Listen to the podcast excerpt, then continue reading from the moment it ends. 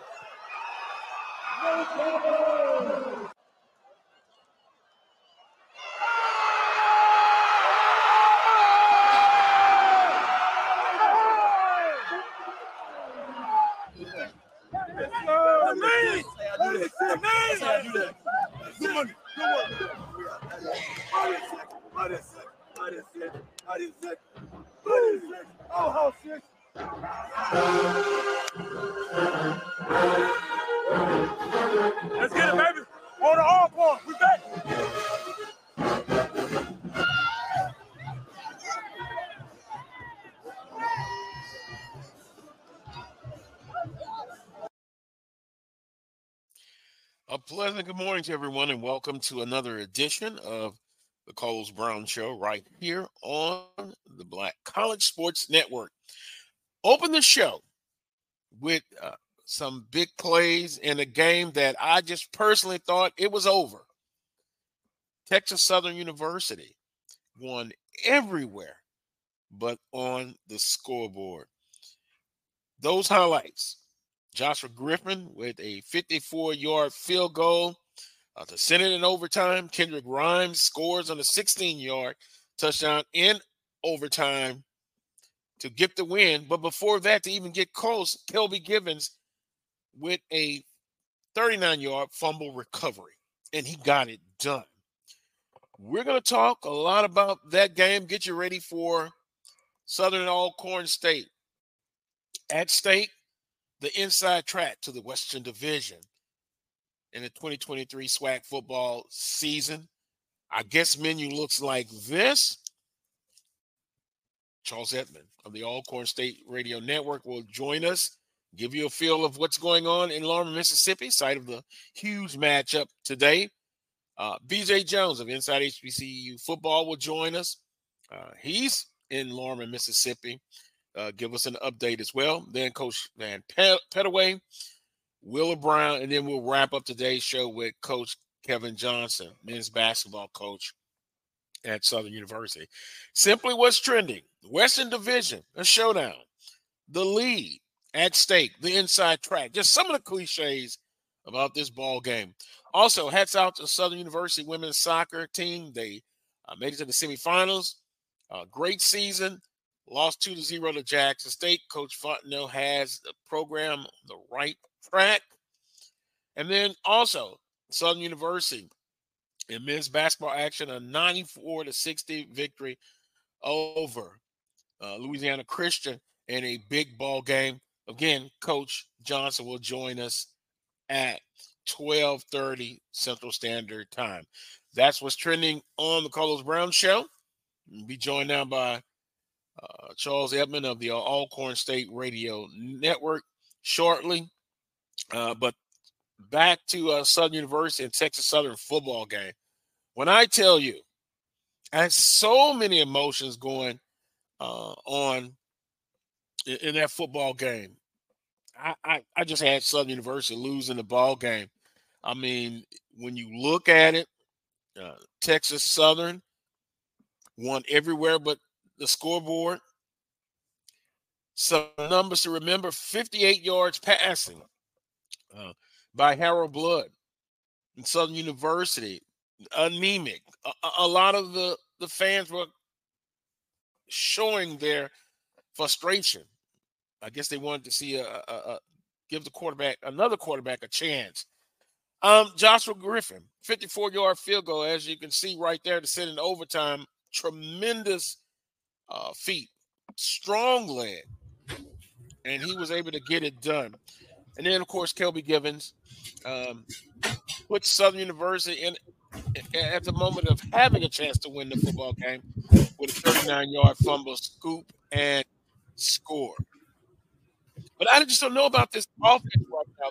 They have been very inconsistent. We've kind of talked about it throughout the year.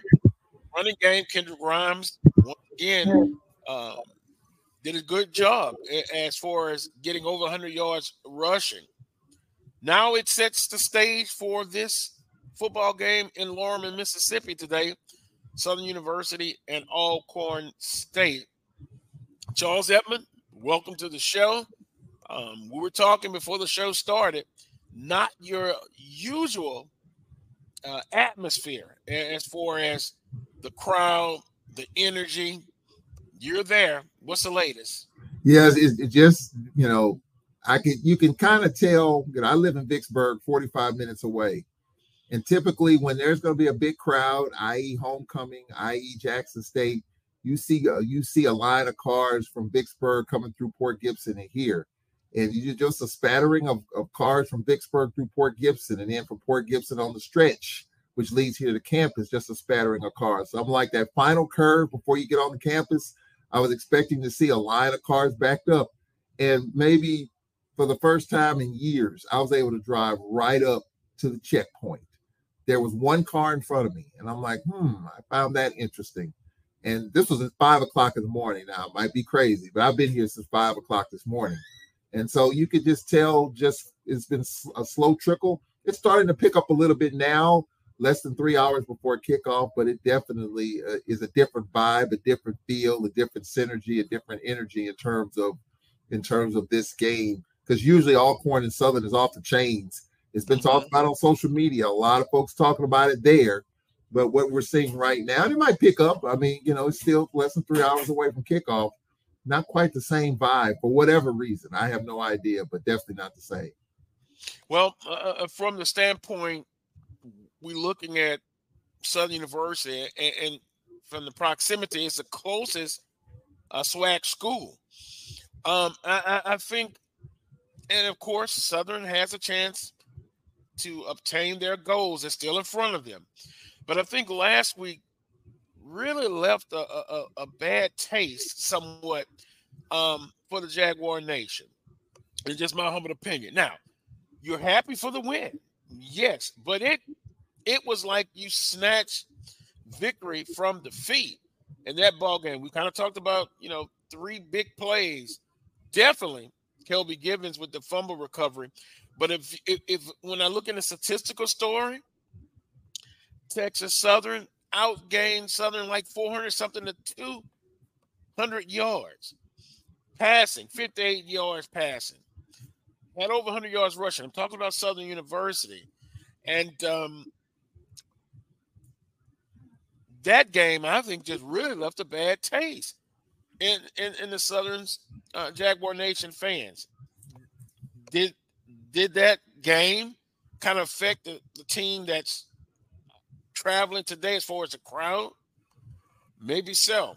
But if you kind of look at the, the season in a nutshell, split it right down the middle. Defense has played well, albeit last week they gave up almost 300 yards to a rusher, Mr. Owens from Texas Southern, who, uh, by the way, he has he is as advertised, a very good runner, north to south, run strong. So the, the big question is for the Jaguar Nation. You tell me if the defense and they play well, if they had an off week, and that was last week, could do you believe that the offense will be able to win a game if the defense has an off night? Offense really didn't get it done. Special teams, defense still in a having an off night. They they were able to put Southern in a position to to get the um, the victory. So with that being said, I'm not as confident in this offense right now, and I hope I'm wrong. Charles, I told you before the show started. I hope I am dead wrong. I will be glad to be wrong. Can this offense be consistent? Can we see this offense, besides big plays, can they get down the field on some, you know, double digit plays, time of possession? If it's not a big play, can they be consistent enough?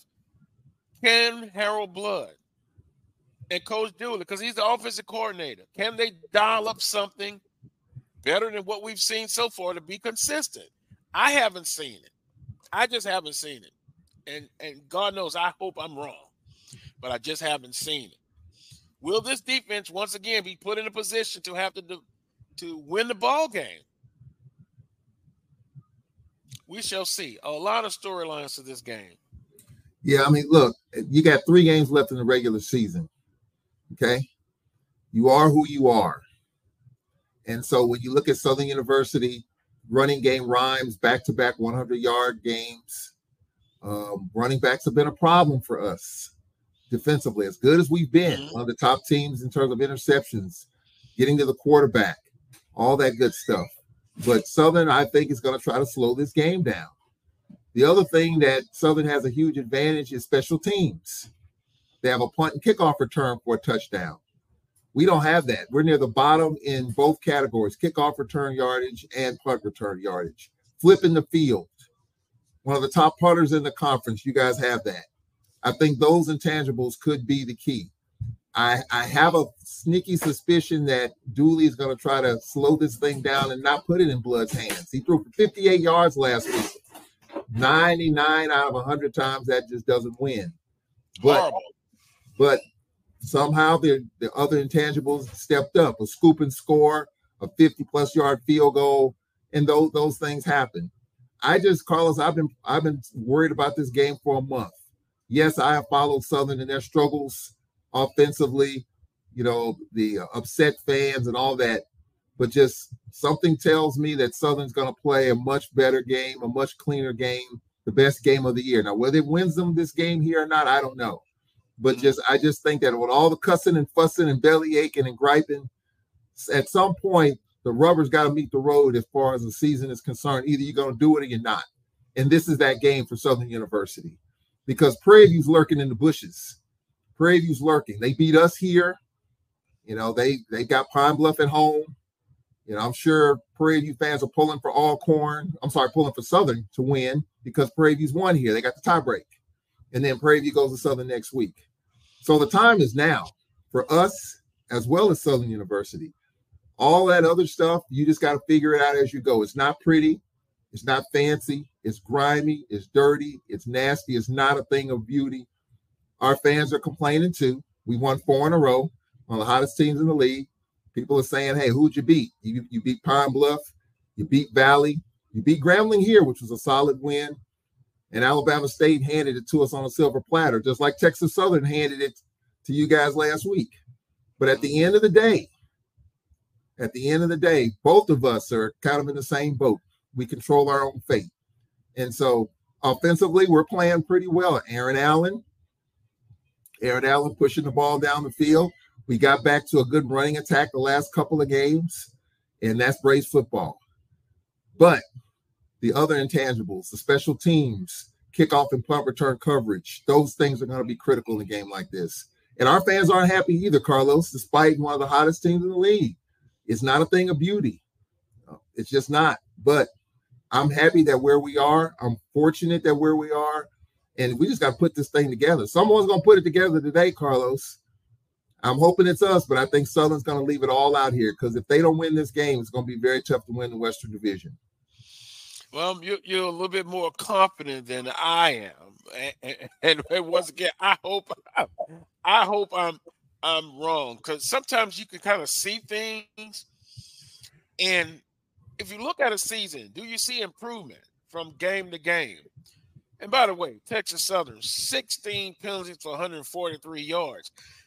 Thus, that is probably the main reason that they didn't get it done and I'm sure Texas Southern fans were uh, uh, uh, unhappy. You know, talking to a few of them, it, it seemed to be the same old, same old for yeah. the season. What you see is what you get. You know, and yeah, you, you, you take a win. And again, your goals are still ahead of you. But if you are honest enough and brutally honest, you know it's only been by a thin line that you're five and three overall, four and one in conference play. You started off the first two games losing to Eastern Division opponents, although it didn't count. So, yes, today would be the day to put it all together and get things done. Because if it doesn't happen, and let's say I'm right, again, how many times can I say it? Hopefully, I'm wrong. Then I think you will see emotionally the fans, they're going to check out. Now, you're going to have some that are going to still be loyal, and they're there, uh, fans are there now. But today would be a good day to put it all together and prove me wrong. Hey, I, I 100% agree with you, but mm-hmm. you and I have seen enough Southern Alcorn games and critical times of the year. And when Southern's back is against the wall, when no one is giving them a chance, and look, no one's giving Southern a chance to win this game. I, I read the posts on social media. Braves by 40. Oh, that's Alcorn by 10. All yep. by 20. I see it. I see all of that. But these are the kind of games when you don't give Southern a snowball's chance, and you know what? Somehow, some way, they find a way on the road, everything against them, not playing well, get rid of Dooley, all that quarterback, get a new. Co- all I've heard this before, and somehow it just seems to me on the road. Now, if you're at home, it's a different story. You know where I go with that. Southern and big games at home just cannot get it done. Period. Period period, colon, exclamation mark. They just can't. But on the road, backs against the wall, crowd against them, somehow they find a way. They're to play their best game. Well, it's good enough to win today. I don't know. Of course, I'm hoping the Braves get it done and put Southern behind the eight ball. But we still got a lot of work to do because Prairie, because Prairie sitting in the cut. Prairie sitting in the cut. They got the tiebreaker on Alcorn. And so we still got to go to TSU. You talked about Owens. We're going to see him next Sunday. Then you got Jackson State. Hey, Jackson State doesn't want to lose at home. So we got some work to do regardless. You know, Prairie's got the softer schedule. They're at home against UAPB. They're home against Valley. They go to Baton Rouge next week. Hey, I just, you know, maybe I'm wrong. Maybe I'm wrong, but I just think that Southern finds a way in these kind of games to to get one. And that's I've been concerned for the last month. For the last month on this show, Carlos, I've said I've been worried about this game. I've circled this game, regardless of what Southern has done, the Florida Memorials and the FAMU collapse in Jackson State.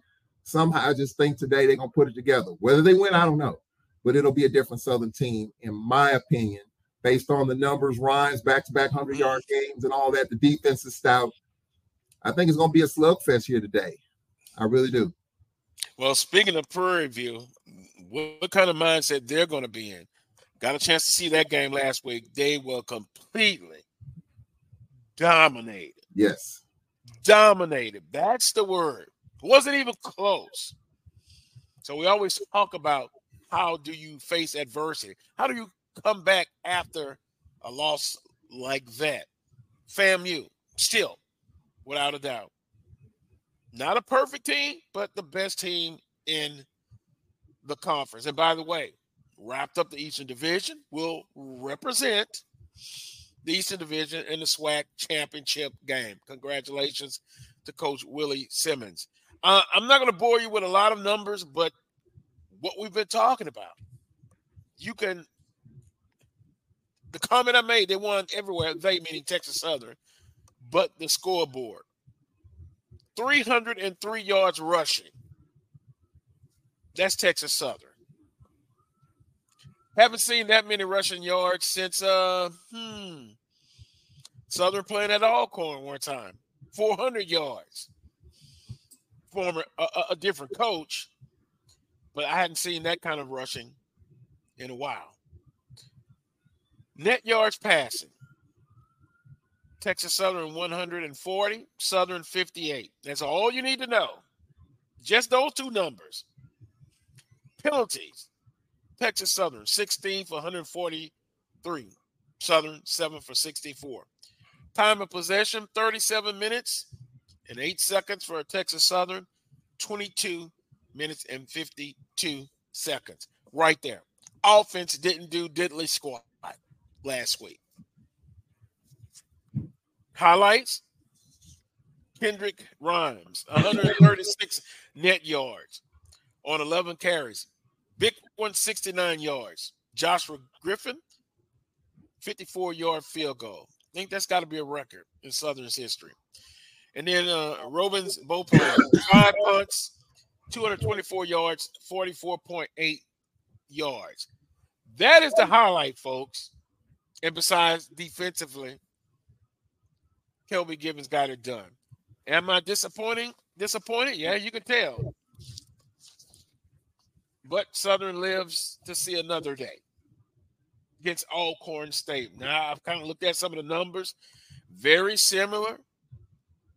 If you look at at statistical story, Texas, excuse me, Southern University and Alcorn State total offense, Alcorn number six, Southern number seven. Alcorn 348 yards a game, Southern 337. Defense, Alcorn is number four, giving up 317 yards per game. Southern is number two overall, 304. I'll, and I'll stop right there. And some other statistics that you can put in. So, from a statistical standpoint, this team is very similar. Offensively, they both teams have had their uh, ups and downs. Offensively, defensively, both teams will tell you that's their strong point of the team. Special teams give the edge to Southern University. Defense, I give the edge to Southern University. Offensively, I give the edge to Alcorn State. Now, intangibles, coaching, where do you go with that? I have to get a slight edge to uh, the edge to Coach McNair. So I'll have my prediction towards the end of the show when we bring in the other panels. But uh, the significance of this game is it, it's important. Good morning, Johnny, from the reservation. he's here.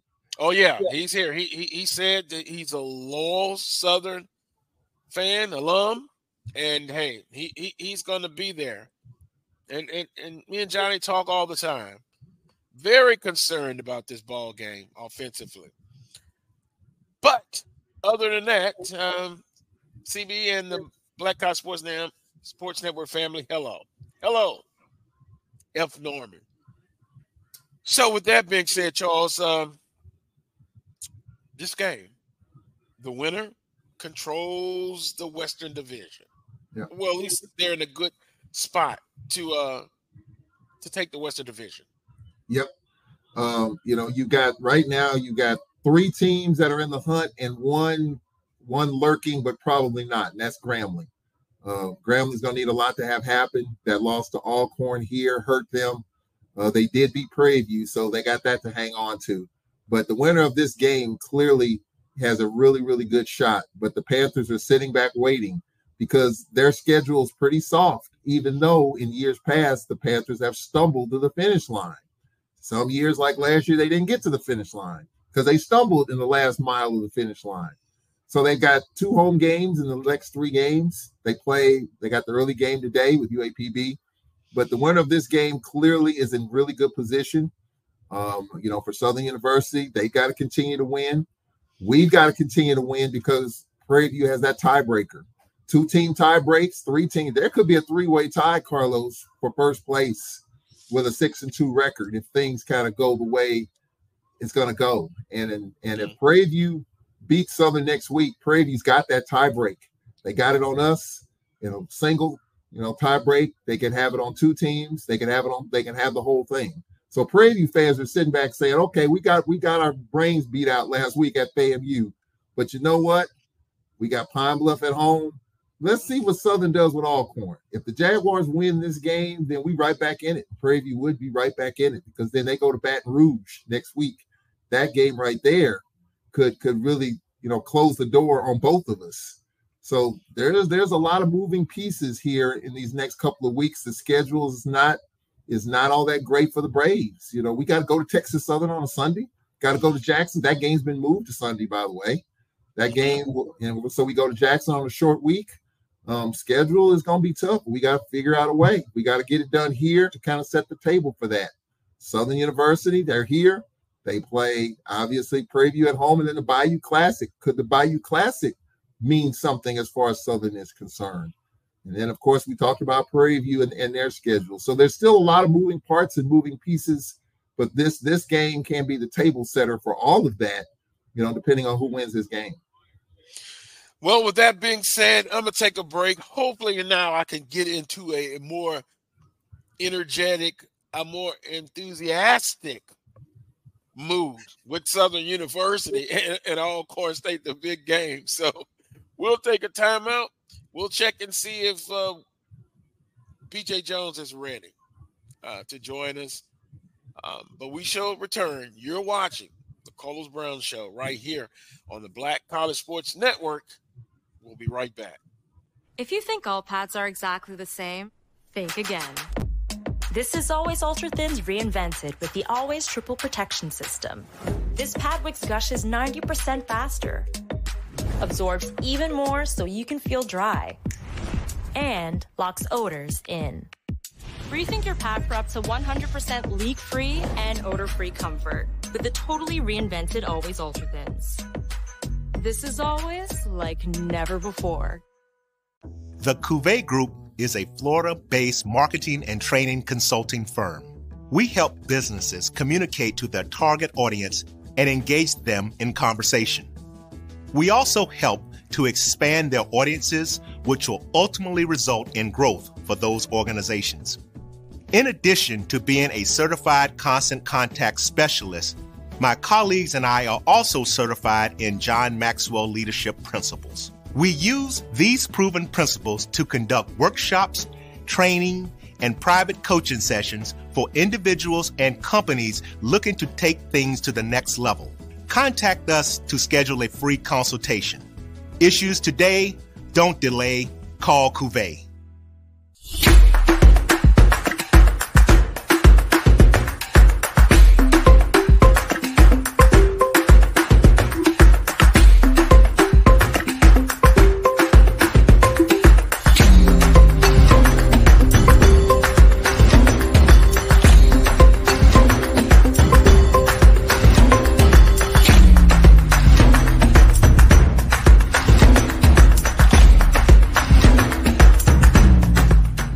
Looking for the latest information on Southern University sports, the Southwestern Athletic Conference, and HBCU athletics. There's only one place to go. Tune in to the Carlos Brown Show, exclusively on the Black College Sports Network. T. Madden and Associates is a sophisticated and experienced law firm located in your neighborhood. We're turning injury to cash. T. Madden and Associates obtained almost $2 million for my injury. They turned my injury to cash.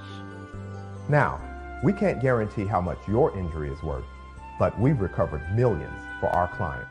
Call T. Madden and Associates at 833 PAID 123. That's 833 PAID 123.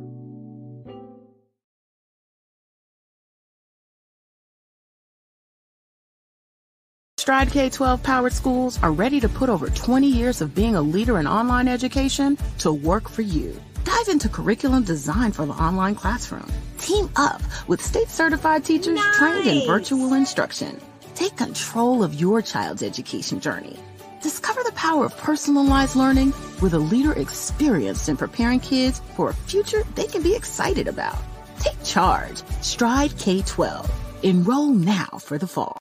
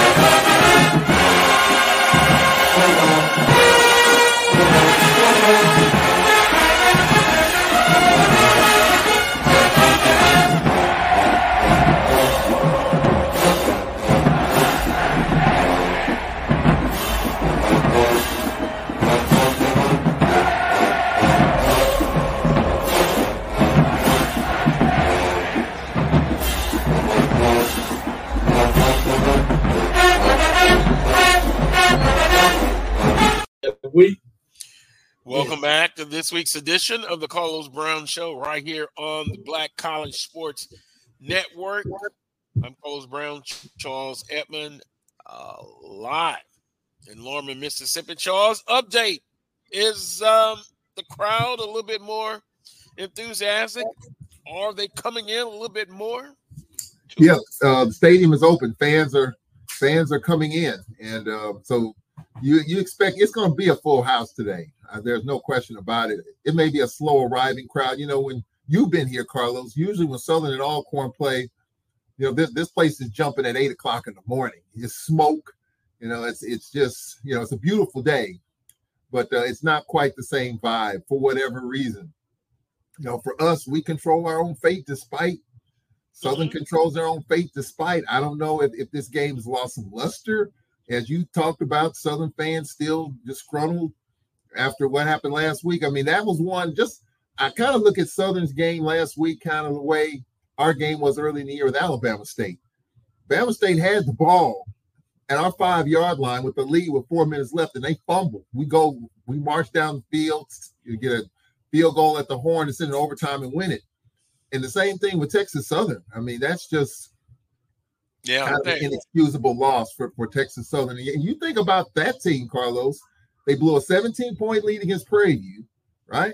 They led 14 to nothing against FAMU early, and then they blow that game. Texas Southern very well could be a rebel rouser in this division if, if they had some things go their way and if they could have finished, but it it it didn't happen. But it's it's it's definitely a, a different vibe. It's a beautiful day here. Crowd is coming in, and, and we expect uh, close to a full house here today.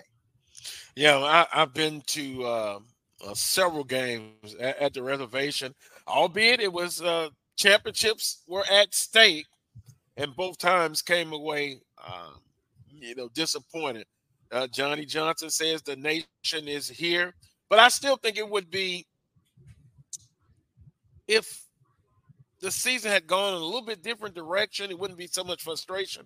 I think you would probably see a record crowd, but we shall see. Our, our colleague, um, Brian Fulford, said, Hello, Charles. Carlos and Charles. What does the loser of today's game have to do when the opponent wins? Besides pray, you know, you control your own destiny if you win that ball game. But if you lose, then you got to rely on someone else to give you some help, and that is always not a good feeling. Yeah, not a good feeling to to have to get some help, as they say. Well, if the Braves lose this game, we we're we are in bad shape on two tie on three tiebreakers. Okay, so if we've already lost to Prairie View, so they have the tiebreaker on us head up. If we lose this game, then we're out of the tiebreaker as far as Prairie View and Southern is concerned. And in a three-team tiebreak, and I looked up the SWAC tiebreak policy. Oh. If, if all three teams are six and two, based on the scenario we just talked about, if the Braves don't win this game, the Braves are out because they're 0 2 against the two teams that we're tied with, being Prairie View and Southern University. We would be out right away. Then you go to the head because all you're doing with a three team tiebreak is eliminate one team to get it to two teams, and then you go with the head up matchup. So whoever, even if Southern loses this game, they're not exactly out of it because then they got to hope the Braves lose a couple, and then they got to beat Prairie View and hand them a third loss. So for Southern, it's a little bit more wiggle room if they don't win. But for mm. the Braves, if they don't win this game, they've got to win out and hope some other things happen. They lose out on any tie break with Prairie View or Southern. So that you know, this game is huge for Alcorn, considering it's a tough road ahead at TSU, at Jackson State. And so you, you look at that. This is a big game, a huge game for both. Probably a bigger game for Alcorn because we've already lost to Prairie View. And so I think it's a bigger matchup for Alcorn than it is Southern. Well, Charles, all due respect, if Southern loses its ball game today, and then they have to, you know, they got a little bit more wiggle room. That doesn't make, I would think, 90% of the Jaguar Nation feel happy about that. How can we prove where we don't have to rely on those scenarios? Simply win the week. One and zero. Then then you could think about Prairie View. Then you could think about Grambling State. Then you could think about scenarios only if you lose this ball game today. So how can you not put yourself in, those, in, in, in that scenario? You win the week today. You defeat Alcorn State. You prove me wrong. You prove a lot of people wrong that you could consistently today go out and offensively make good decisions from the quarterback play. Offensive play calling, you put Blood in a position where he's successful. If he does not, then to me, with so much at stake, then you have to go to someone else, a backup quarterback, whoever. You look at this scenario right now. You got to win this ball game. You got to put yourself in the best position to get it done. Then you can kind of silence some of the people that have been very frustrated. And we and we look at it again. This offense has not lived up to how it's been built up, built up to be. They haven't done it. Is that being harsh? Yes, I guess so. But is it fair? Yes, it is fair. The criticism. It's the truth.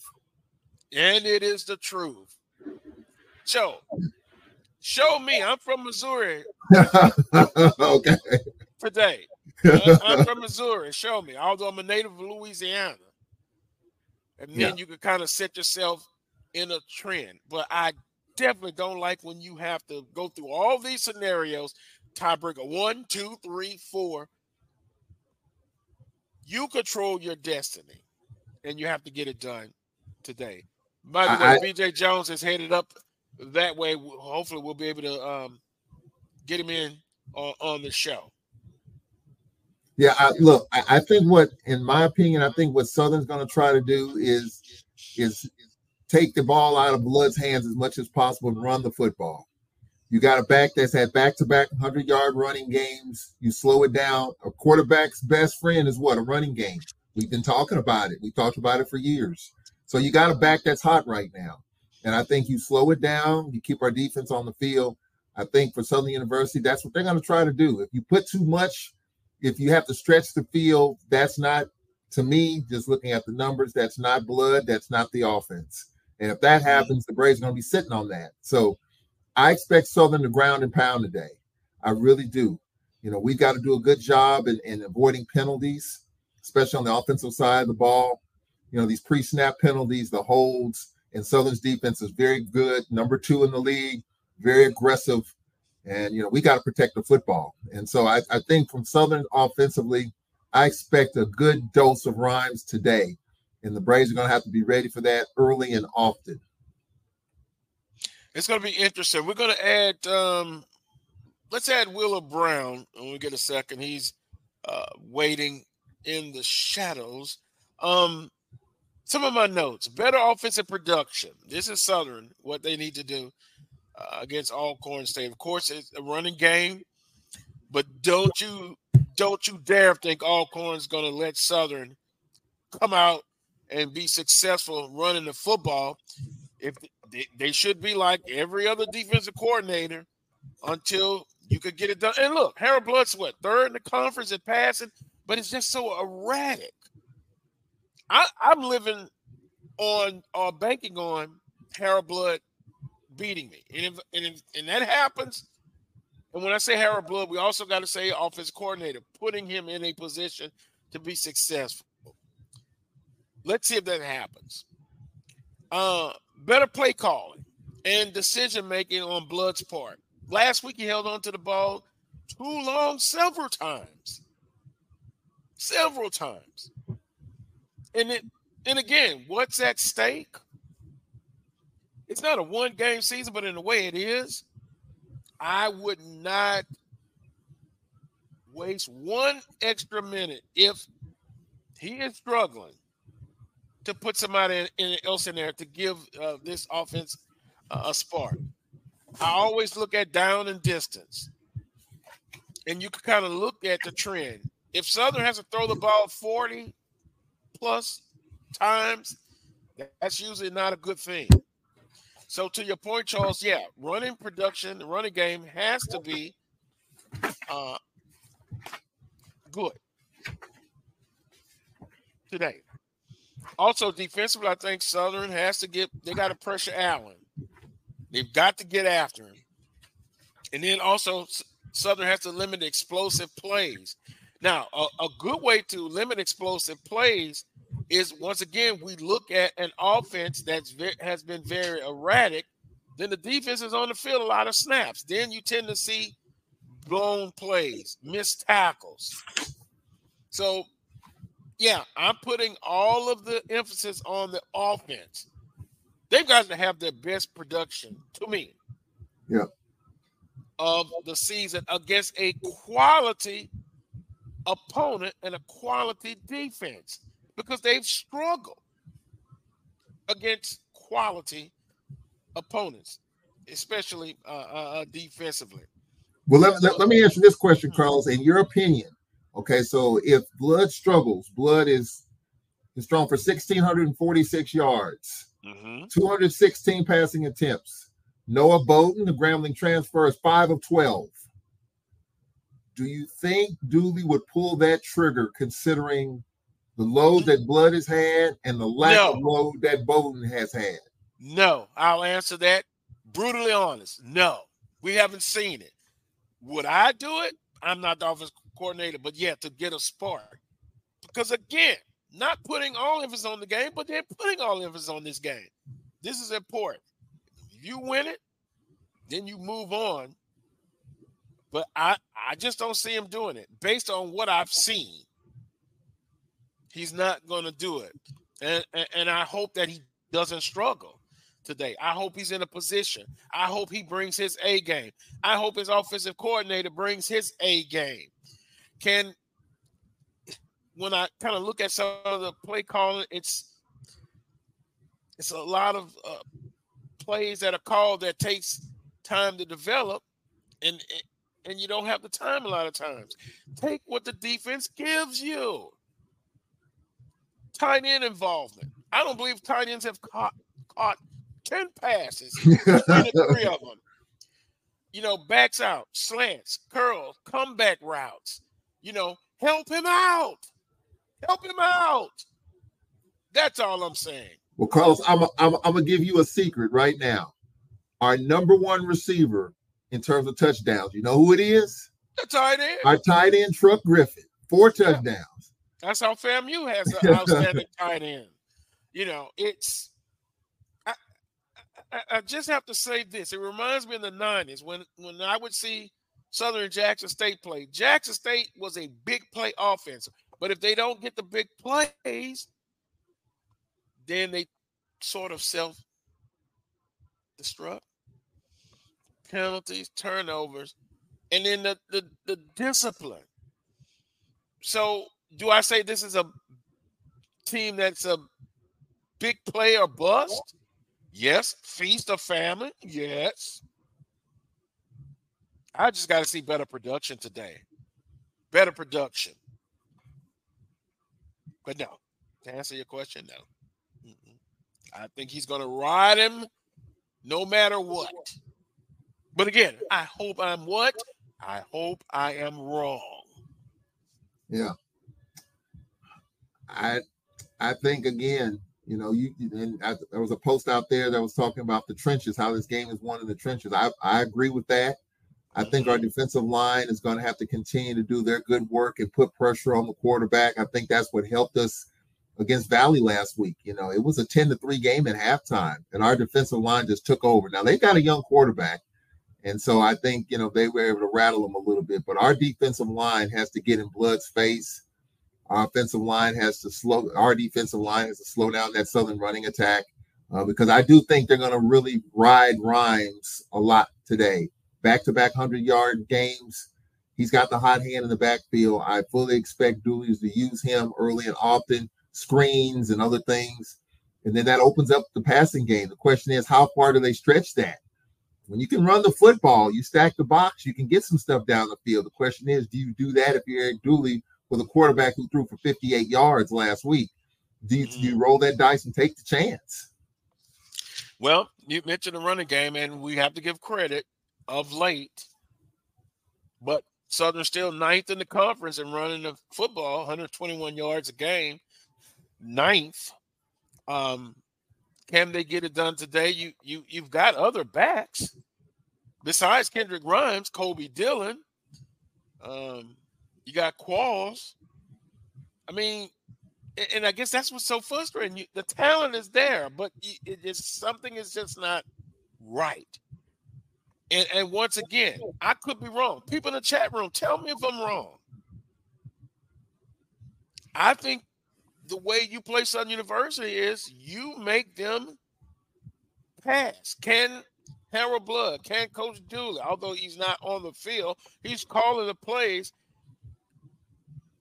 Are you confident enough?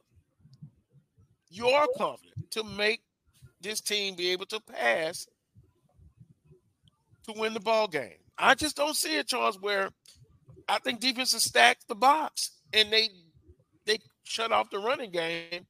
What do you do? You then you'll have to pass it. So we go back to being a balanced offense. To me, it's harder to to defend.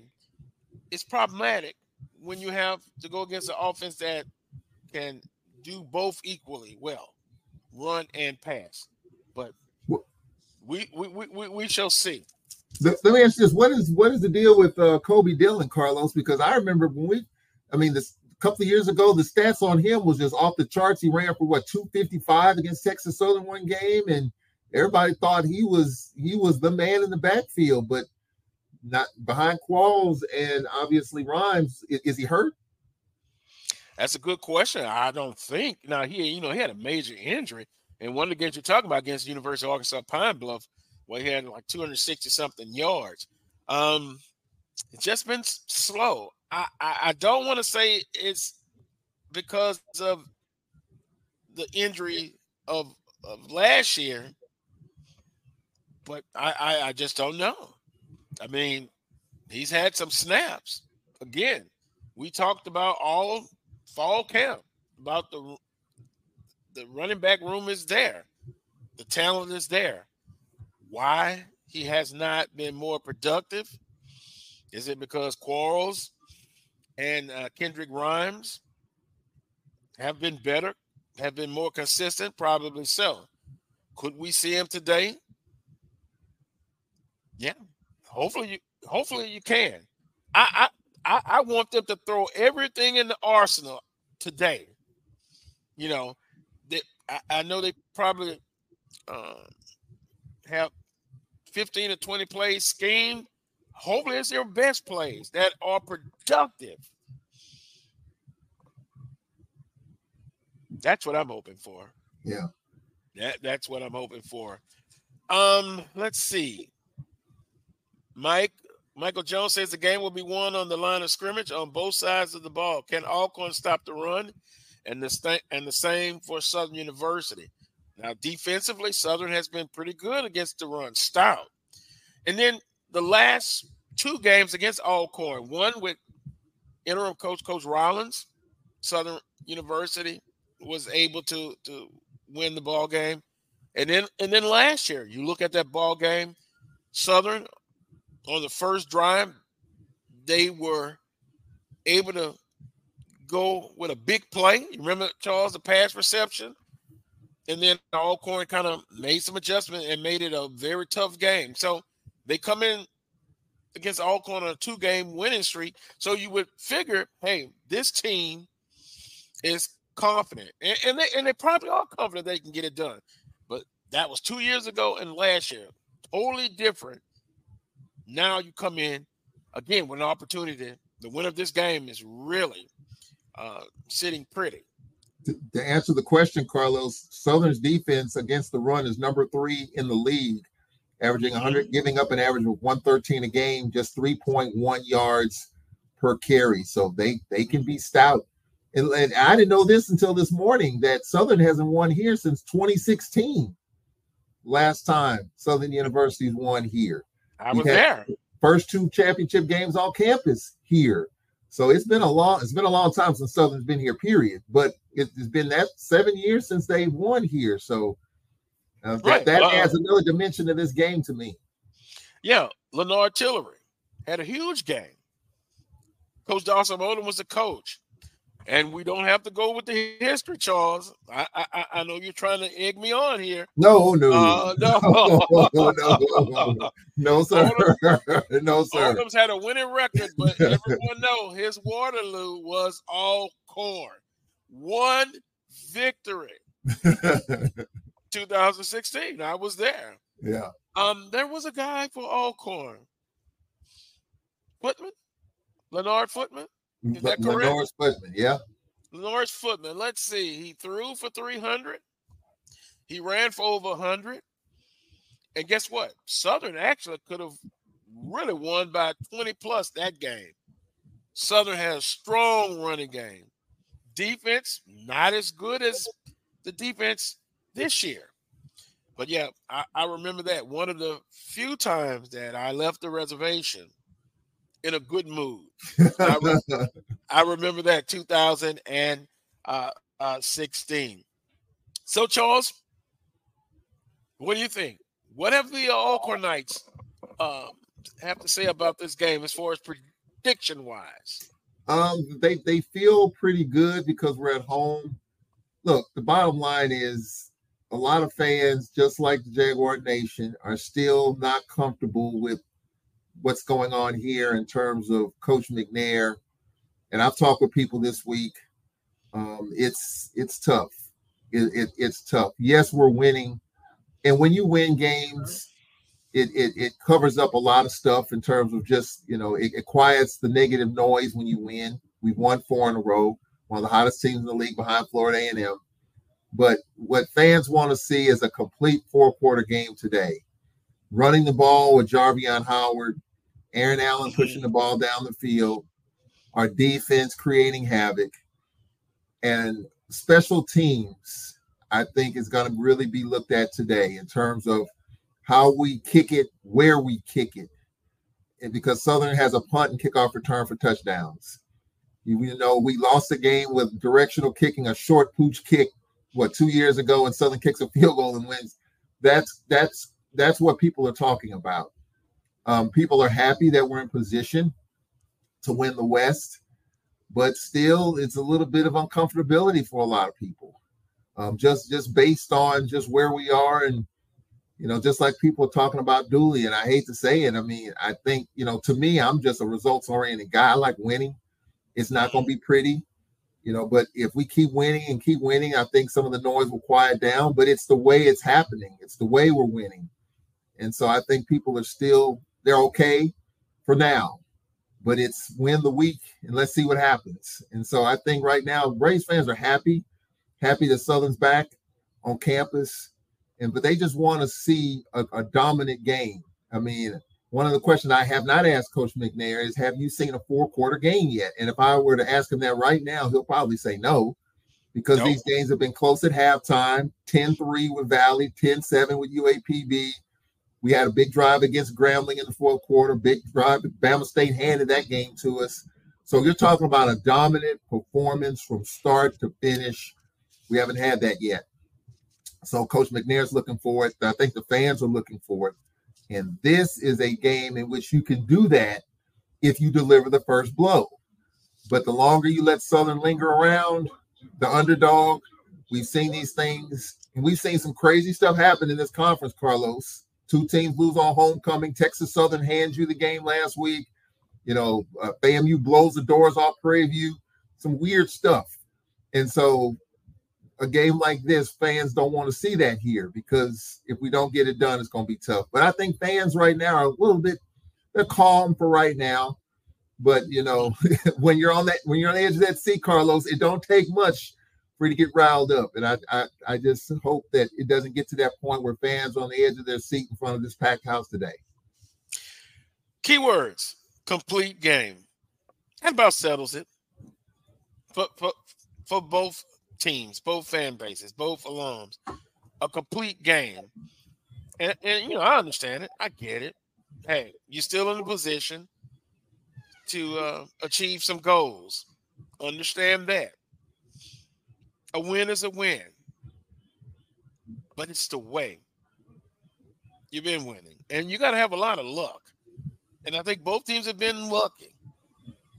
Ball bounces a different way.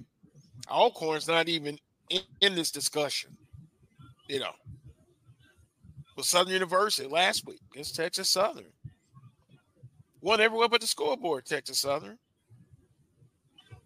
And by the way, Coach McKinney, will we see him next year roaming the sidelines at Texas Southern? A lot of things to pack. I'm, I'm, I'm kind of hearing some things, frustration with Texas Southern fans. I can, I can understand it and alums. I definitely can. So, with that being said, this has been a wacky 2023 season for some.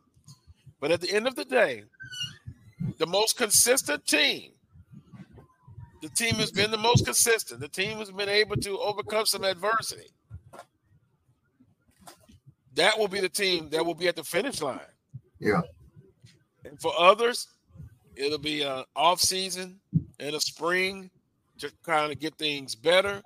Who will be at SWAC Media Day next year? Charles, you've seen it. Those there last year, you may not see some. Yeah. And for all of the frustration, and I understand, and you know that's that's kind of part of the game. At the end of the day, you still pull for those student athletes. You still pull for the head man in charge at that institution. He's good until he's not there. But now, do you criticize constructive criticism? That's part of it too. We've seen some things this past season and the season before. And when you see those things, it, it, it's kind of like bacteria you have in a, you grow it. You look under the microscope, you see a little bit of bacteria. Then you see some more. Then you see some more every time you look. And you have to ask yourself again Has this team, our teams, have they improved from day one, week two, week three, week four? Is it is it a better team? Those are some of the things you just have to ask, and then you'll get your answer. Yeah, you'll get your answer. I, I think offensively, Carlos, we have improved.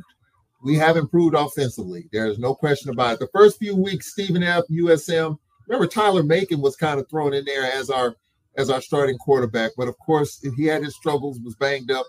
But the offense had to be transformed with Aaron Allen at the helm. You know, the deep ball. I mean, here's here's the thing: we're not really throwing the ball deep, Carlos. It's a lot of check downs, a lot of square outs. Take what the defense gives you. Right, taking what the defense gives you. So when you do that, then you can go over the top. But then we were bogged down because we couldn't run the football for a three game stretch. Now we have, we got almost 500 yards rushing the last two games. So we're kind of getting back to, to our identity in terms of raised football. So when you have that, you have a quarterback that can push the ball down the field. He's using his legs more. Talking about Aaron Allen, he didn't do any of that last year, but obviously during this off season, he was talked about that, and he you're going to see him, you know, run it a little bit more today.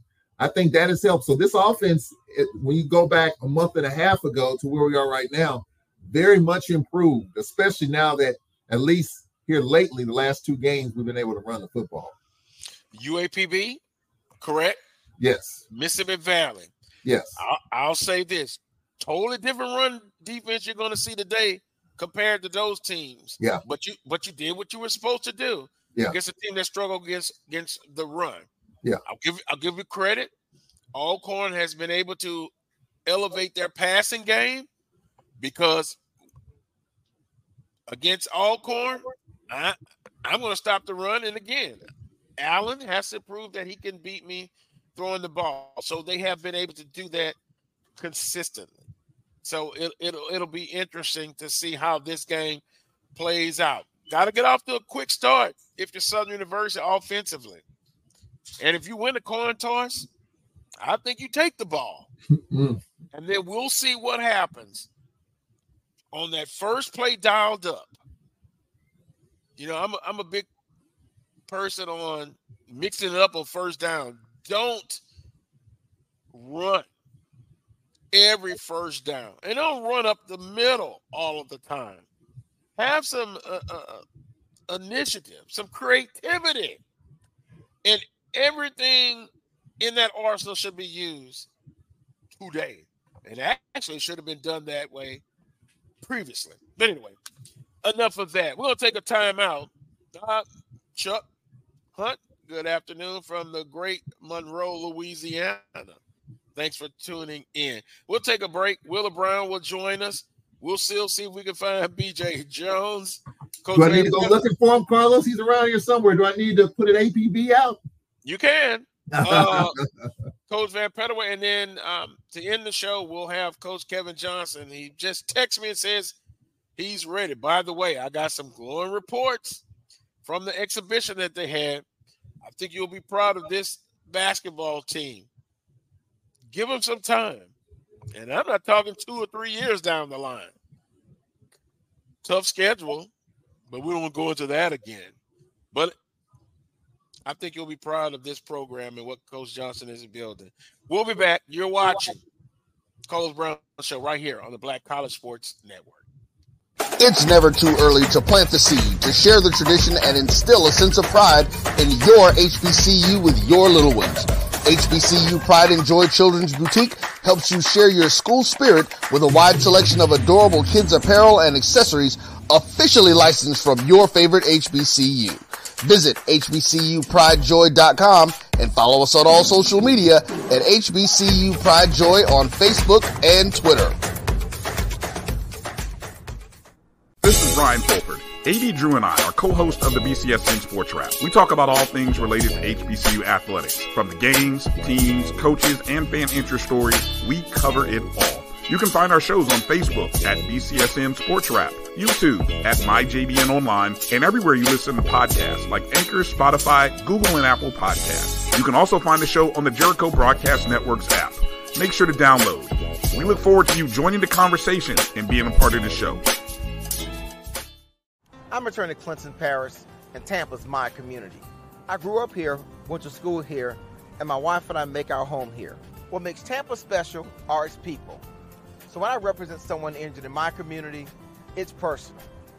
Call my office and speak to a real lawyer and not some referral service.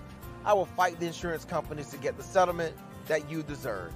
At the law office of Clinton Paris, we take the pain out of being hurt. Since 2002, Empowerment Resources Inc., a nonprofit organization, has empowered more than 1,500 youth and adults in Duval and surrounding counties through its programs Journey into Womanhood, Girls Mentoring, Life Skills for Teens, and parenting education coaching. To get involved with programs, volunteer, or donate, visit www.empowermentresourcesinc.org. Follow us on social media, facebook.com forward slash empowerment.resources and instagram.com forward slash empowerment JAX. Let's face it, shopping for insurance can be time consuming. That's why when it comes to your auto, home, and life insurance needs, make things simple and trust the experts at Allstate. They will help you get the coverage that fits your needs while helping you bundle your life, home, and auto policies. Bundling saves you money, sure, but it also saves you time, so you can enjoy the things that matter most even more. Contact me, Tammy Haynes, your local agent, for a free personalized insurance quote. Allstate, are you in good hands? From novice to aficionado, find yourself here. High quality cigars plus personal customer service. Slow Burn is Waco's only mobile cigar lounge, featuring a meticulous, curated collection of premium cigars. Visit our website, www.slowburnwaco.com. That's www.slowburnwaco.com.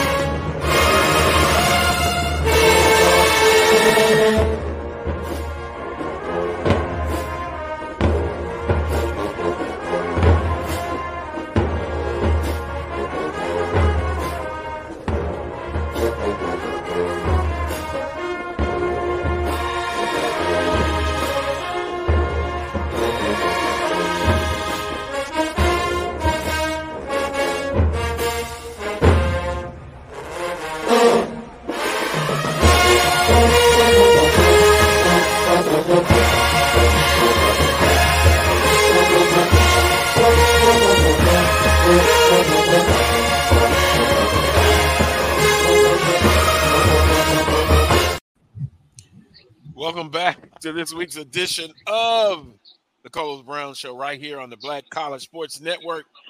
AD Wheeler Brown, the coach, Coach Vann Pettaway. Good afternoon, Wheeler. Good afternoon, Coach Pettaway.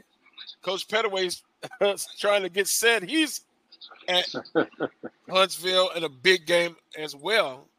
Alabama, A&M, and uh, FAMU uh, getting it together. Wheeler, how are you doing, sir? I can't complain. I can't complain. Hope both of you gentlemen are doing well.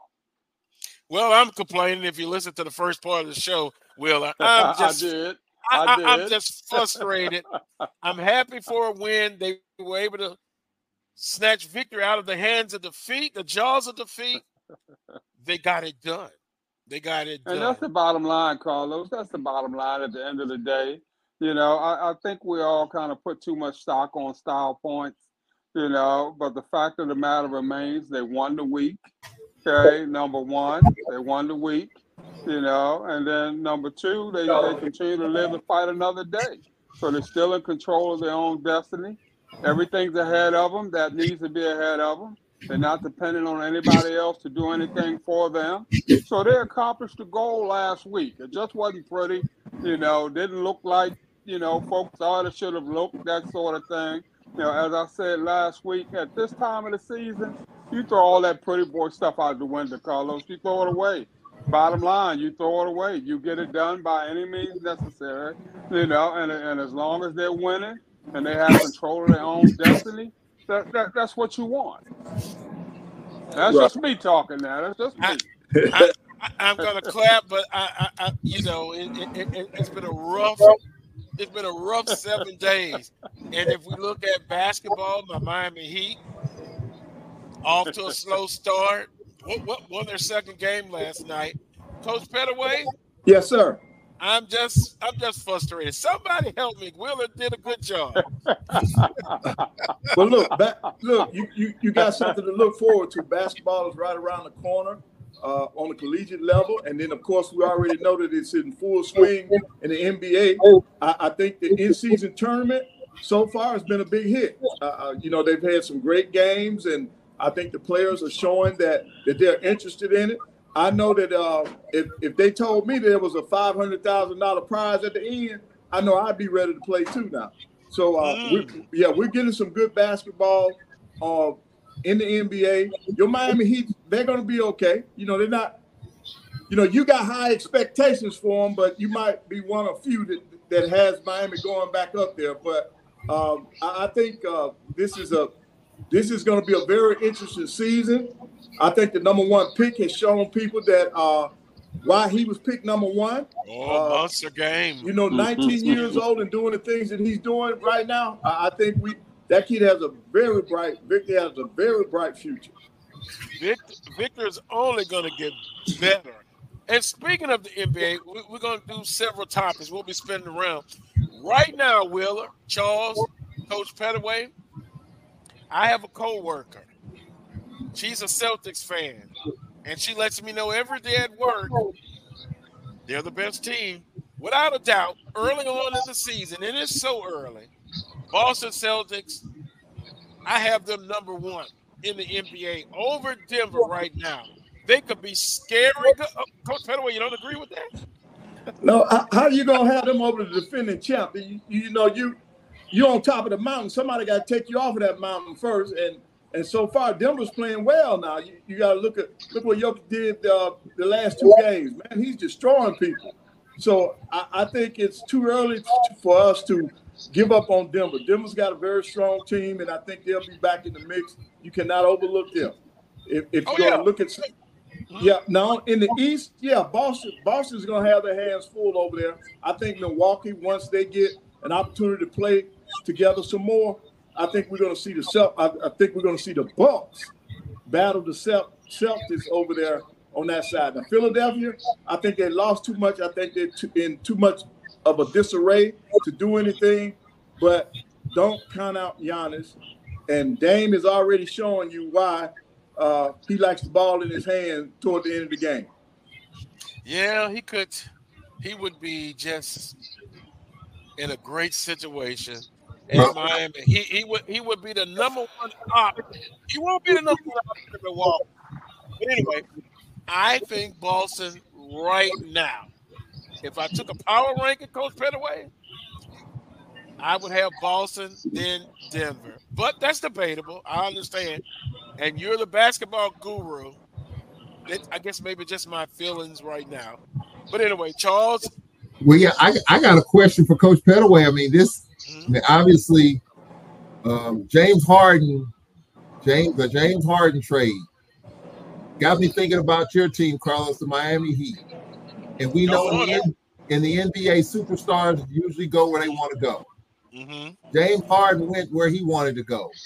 Mm-hmm. Why in the heck did Dame Lillard didn't go where he wanted to go? What uh, what what fell apart? I mean, I just don't get me started. Don't get me started because I'm threatening tampering. uh, uh, no, it's a shame to me. It, it is it is a shame. It's a low down dirty shame that Dame didn't go where he wanted to go. But James Harden caused all kinds of you know what, mm-hmm. stomping and kicking and screaming, didn't show up for camp, out of shape, all that, and he got to go where he wanted to go. But Dame Lillard has been a model citizen in Portland, a model teammate. Even at the end, he wasn't happy. He wanted to go, but he he wanted to go to Miami. Why is it he didn't go where he wanted to go? But James Harden, all the, the rebel rouser, went where he wanted to go.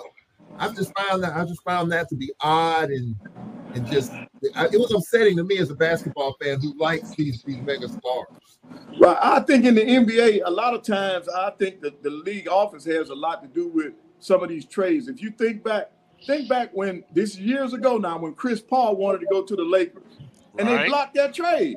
Right. The NBA blocked the trade. And and I, I never understood that. Just like what you're talking about, Charles. I don't understand how James Harden can go everywhere, anywhere he wants to when he gets ready, and nothing's being done about it. but some of these other guys, like in this case, Dame, when he wanted to go to Miami, he wasn't given that opportunity. Now, from what I've been told, now the difference between those two right now are contracts. You know, James is in his last year, uh, uh, whereas uh, uh, Dame Lillard, he, he just signed a new uh, agreement, and I don't think it fit. It would fit under Miami's salary cap. I think Miami would have had to give up too much to get him under the set to get to get him in there uh, with that salary cap. But it it's some things I think that are being done behind the scenes that we're not aware of because I I'm perplexed also as to why some of these guys can move and some can't. Yeah. You know that, that that's just like when when uh the lake when uh, when when your boy left New Orleans to go to the Lakers. He told them up front, "I'm only going to the Lakers," and they allowed it. And so I, I I don't understand. So it there's a big discrepancy there.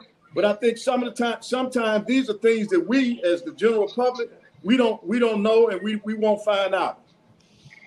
Behind the scenes, and, and I think to you to your guys' point, Will, I think it will come out eventually because you know Pat Riley comes out and, and, and, says that Tyler Herro wasn't part of a, a package to be traded. Mm, right. I, I, I, I, I just don't know. But it's better for you guys to say I just don't understand it because if I say it, it's sour grapes. Because no, no, no, I think that's across the board. We yeah, all don't understand, understand. it. We're, yeah. we're confused. Yeah, yeah, we're confused uh, about some of the things that they can and cannot do. Well, we we, we will see about uh, NBA a, a, lot to uh, uh, talk about. Um, Carlos, last, yes, on, on, on the on the collegiate level now, you know, there's been a big change with the NIT. The NIT has shopped right. around. They have shopped around their championship, and now they they've announced the next two years. Uh, for 23, it'll be in Vegas. A year after, it'll be at uh, Hinkle Field House in uh, mm. Indianapolis. I, I, love that place. I have some very fond memories of our Hinkle Field House, um, and I think the NIT going to Vegas. I think it's going to create a lot of interest, fan interest that'll follow their teams to Vegas. And I think for the players, I think they'll be excited about playing in Vegas. Now at Hinkle, at, at the field house in Indianapolis, that's just a historic building. I took one of my my teams up there uh, to play in that arena. Uh, we had uh, the 100 Black Men put on a, a, classic up there, and I took my team to represent uh, our conference, and we we ended up playing uh, Virginia State up there. And we you know we beat them pretty good, but that's a that's a historic site. And I think the kids will be excited about going to Indianapolis. We know Indianapolis uh, is used to hosting the Final Four, so having basketball royalty in the city, I, I think the fans and the players will feel treated well in Indianapolis. Well, you know, um, and I hope he doesn't mind me mentioning his whole name, James Green, uh, um, guy who watches the show, and he he, he kind of sent me um, something. I had a chance to look at it but he said it would be something interesting to discuss on the show. So I'm glad you brought that up, Coach Pettaway. Now, uh, question: Is it the Final Four going to be in Vegas, yes. in Indianapolis? Okay. okay. Yeah, yeah, the Final Four. Okay, okay. I just wanted to be sure with that. And, and, and speaking of basketball, uh, a controversial uh, figure passed away. Yeah. Uh, Bob Bob Knight, Bob and, yep. and um, you know it, it, it's interesting from an X's and O's standpoint outstanding. Personality wise, he was a hardliner. Um, direct this to Coach Pettaway and uh, Will, and then to, to Charles. Um, Will, your, your thoughts on, on on Bobby Knight? Wow, uh, the, I guess the passion. Uh, you, you, know the saying he said, "When his time had come to pass, bury him upside down to the world."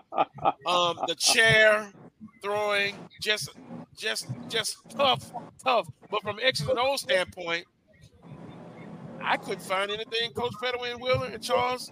A, a lot of a lot of controversy, a lot of controversy uh, with him, no doubt about that. But I'm gonna tell you, for me, what was most impressive about him that you heard very few of his players come out and say something critical about him, if any. You know, you look over all those years of coaching and all those guys that he coached, you know, good, bad, or indifferent. You know, I, I'd be remiss to say that, you know, I, I could find anywhere where, you know, a, a particular player came out in public and said Coach Knight was this, you know, ugly SOB or, you know, criticized him for the way that he treated them, that sort of thing. So, you know, that, that says a lot in terms of the treatment of your players. You know, now whether or not they just bit their tongues or what have you, that's a story for another day. But I thought that at the end of the day, that was the most telling sign to me, you know, that, that the man was an excellent coach. You know, Right. he got buy-in from his kids, win, lose, or Yep. draw. You know, they worked hard for him each and every night, without a doubt. You know, they knew what to expect walking in the door. Right. And, and Yep. those who That- those who didn't get along and had to wind up leaving, they left pretty much amicably and went on to their next destination and, and pretty much kept it moving. So those were the things about Knight that, you know, impressed me the most. Yep, yep. great, great X and O guy, and, and Willie, you hit it on the on the head. His players understood what they were getting into. They know that he was going to coach them hard, and you and when you expect that and you know that up front, I, I think it's a little easier for them to uh, to deal with it. Uh, so there were no, you know, there were no surprises because in the recruiting process, he lets them know that he's going to coach them hard. The assistants let the players know Coach Knight is from the old school. He's going to coach you hard. And if you come there, you, you're going to expect that. And those guys uh, came in, they bought into his system, they bought into the way he coached, his style of coaching, and they won. They were very, they were a very, very talented team. Man-to-man defense from day one. You know, he he didn't believe in zone. He everything he, he knew all the different principles that you needed to to to have to play good, great team uh, man-to-man defense. And and that was that's I think that's his signature. That's what he'll always be known for, the great defense. And then you got to remember, he's the last coach to have an undefeated team. You know, that Indiana team, I think it was 75 or 76. That's the last undefeated team to win a national championship now, to go all the way. So they're in the record books. He'll always be remembered. And when he retired now, he was the all-time winningest coach in the in Division One basketball. Now, since he retired, Coach Krzyzewski, you know, passed him uh, in terms of number of wins, but his legacy is there. It's cemented in, you know, even when he the, the, the fiasco they had with the Olympic team, where he was so hard on those pro, pro players, but Coach Knight will always be remembered for a guy that gave you his all. And I think that's the biggest thing we can take away. He left it all out on the court when he came to coaching. Right. Charles, and you and you look at Isiah Thomas, you know, he, he comes across as, you know, how can I put it? We'll put it this way. Coach Knight said he was one of his toughest players from a mental standpoint a, a, as well. And and then you look at uh, Charles, Coach Knight, Coach John Chaney. I mean, yeah, Coach Chaney. Uh, I'm sorry, Chaney from Temple. Same kind of mindset, very tough nose, very Right. tough nose. And a, as everyone has stated, you knew what you were uh, going to get. He said, he said, look, this is not a democracy. When he was recruiting, Right. We're going to run this, we're going to play this style, and this is what we're going to do. You buy in or you buy out. Go ahead, Charles. Yeah, you know, I had an opportunity to somewhat meet Coach Knight. You know, Coach Knight and Dave, the late Davey Whitney, were really good friends. And mm-hmm. one year we took a trip to Bloomington to Assembly Hall, and I was there. Like just those two guys, just a lot of jokes, a lot of smiles. I mean, that's that was history right there. I didn't realize the relationship that they had. I heard Yep. about it, but when Yep. you see it in person, when you see Coach Whitney on your left and Coach Knight on your right, I, mean, I wasn't in the cameras and taking pictures at that time, but that's a photo op I missed out on because that's history there. And just those two coaches, Whitney and Knight, are mirror images of each other. Now, Whitney wasn't going to throw a chair, Right. like that, but just the intensity, you know, between those guys and on the court was just to me unmatched. And you know, I I was very privileged to have the opportunity to go to Assembly Hall, an historic building, a historic coach, a historic program. It's like ours. to see that. So that I mean, it's unfortunate. God rest his soul, but he, he's a he was a living legend. Despite all that other stuff, you cannot dispute what he did on the basketball court. Right. And, and, Charles, I had the same opportunity to, to, see Coach Whitney and Coach Knight. We were at a clinic out in uh, in California, in LA, and Coach Knight and Coach Whitney were there. And and we were well, I was standing up with Coach Whitney when Coach Knight came up and they just started talking. And so they talked while continued to talk while I was there. And toward the end of their talk, I asked Coach Knight about coming to Alabama to fish in a tournament. We had we had this tournament here every year in, in June. And uh, I said, Well, yeah, coach, uh, I, I, know you like fishing, and I would love to have you to come to Alabama. I said, I think our, our, our fans and everybody would love to see you uh, out there fishing with us. Consider that. He, he asked me about the month. Then he says, Well, what kind of fishing? I said, Bass fishing. He said, Man, I don't do no no doggone. Uh, he didn't say doggone. He said, I don't do no doggone bass fishing.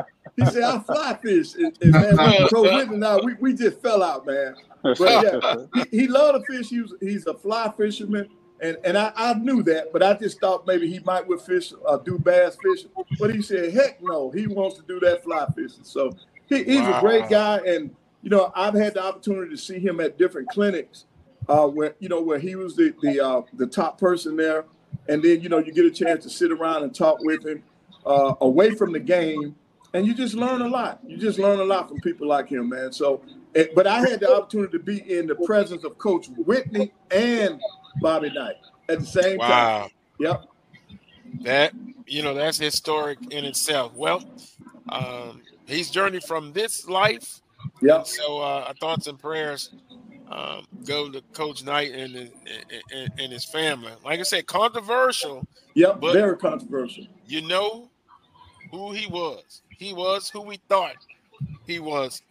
Now, guys, switching to football, Coach Coach Pettaway. Yes. Uh, la- last week, I know it was so many people there. Uh, the Magic City Classic. I actually picked Alabama State. Uh, Charles, can you remember who you picked? And I think Willa picked Alabama. And I picked I, I, picked A and M. I, went, I went with Connell, and uh, I did the same thing.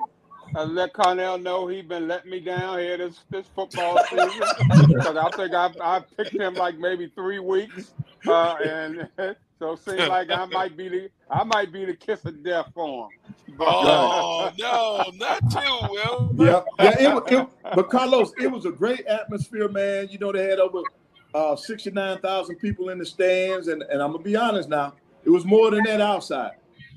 That outside in the parking lot and and I don't know, but for some reason, Carlos, whether it was in my my vehicle or in the press box, you could not get out. You you they, they had they had problems in the press box uh, with Wi-Fi. So I, oh, I don't yeah. know. I think I think Legion Field is is so ancient that it, I don't think they've upgraded every uh, the the fiber and stuff like that so that the signal will remain strong. But we no one can get out. They they had difficulties doing the entire game. So yeah. I, I want to apologize for that because I did want to be on. I wanted you all to see the atmosphere uh, that was being created at that game. And then now we got to get together. I mean, get ready for another tough game. We got FAMU in here.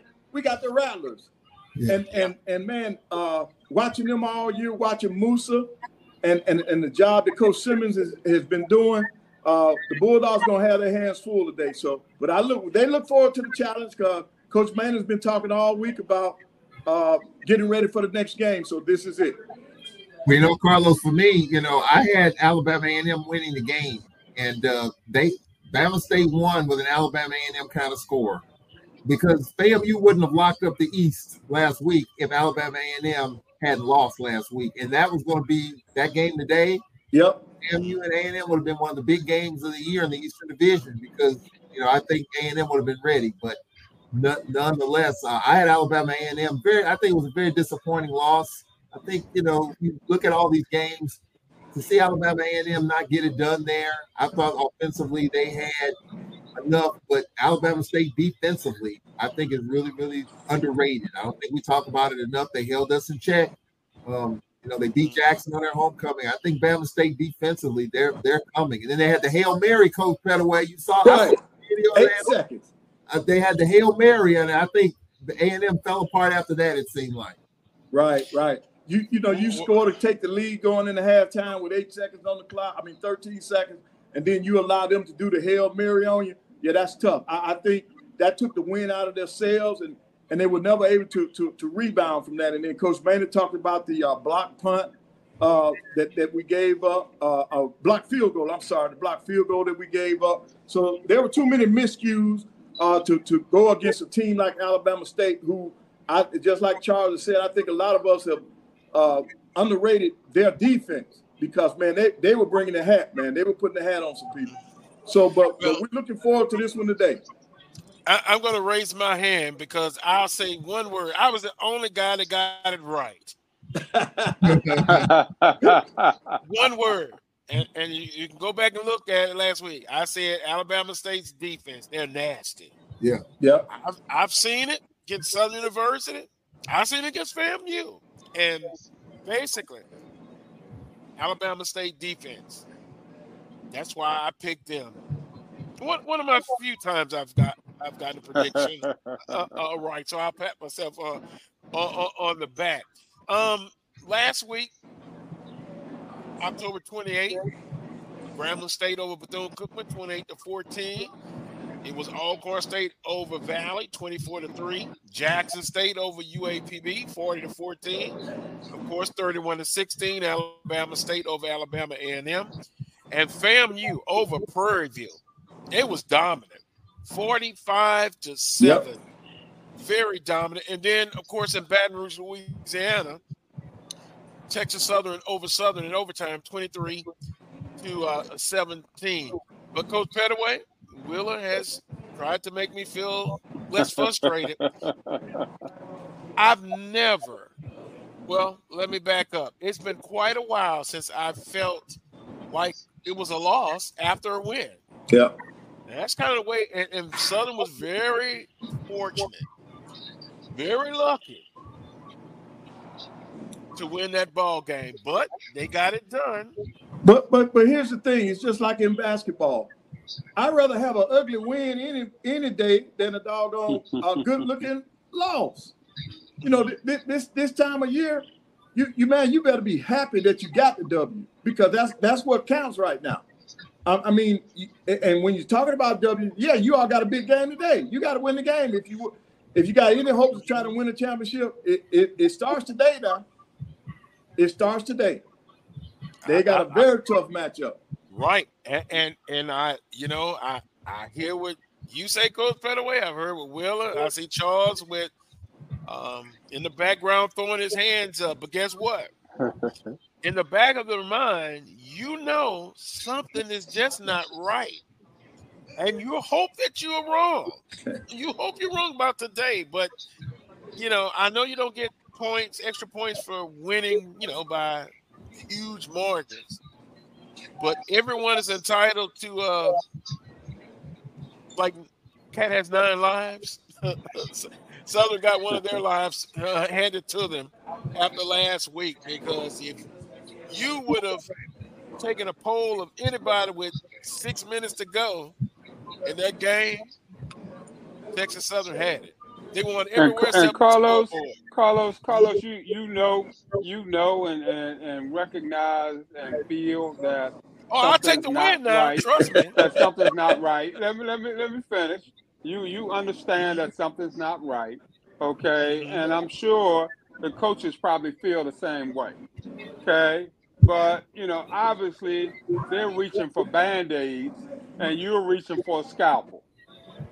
You see what I'm saying? You want you you want major surgery. You know, you want major surgery. How about outpatient surgery? How about outpatient? Coach eh, Dooley want to patch it up yep. and keep it moving. Right. He want to do you a know, scope. And I think right now that's the way to go. You patch it up and you keep it moving. Right, now right. is not the time for major surgery, Carlos. It's How about out, how about outpatient? It's like you have pressure building up. We need a quick fix.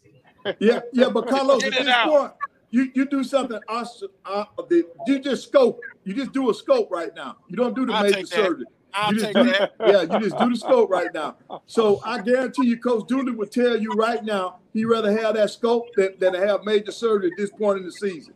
Because you know uh, now he might not be saying the same thing after 60 minutes of football today, but but right now uh, that's the way he feels going into this game. And uh, listening to him in the press conference, he, he seems to be confident that the Jaguars are going to be ready to play. We, Carlos, we got a coach and an AD here, and I want to ask both you guys this question. Mm-hmm. It has not been pretty football. Football, Wheeler Brown knows he's played the game. Football is not a pretty sport at all.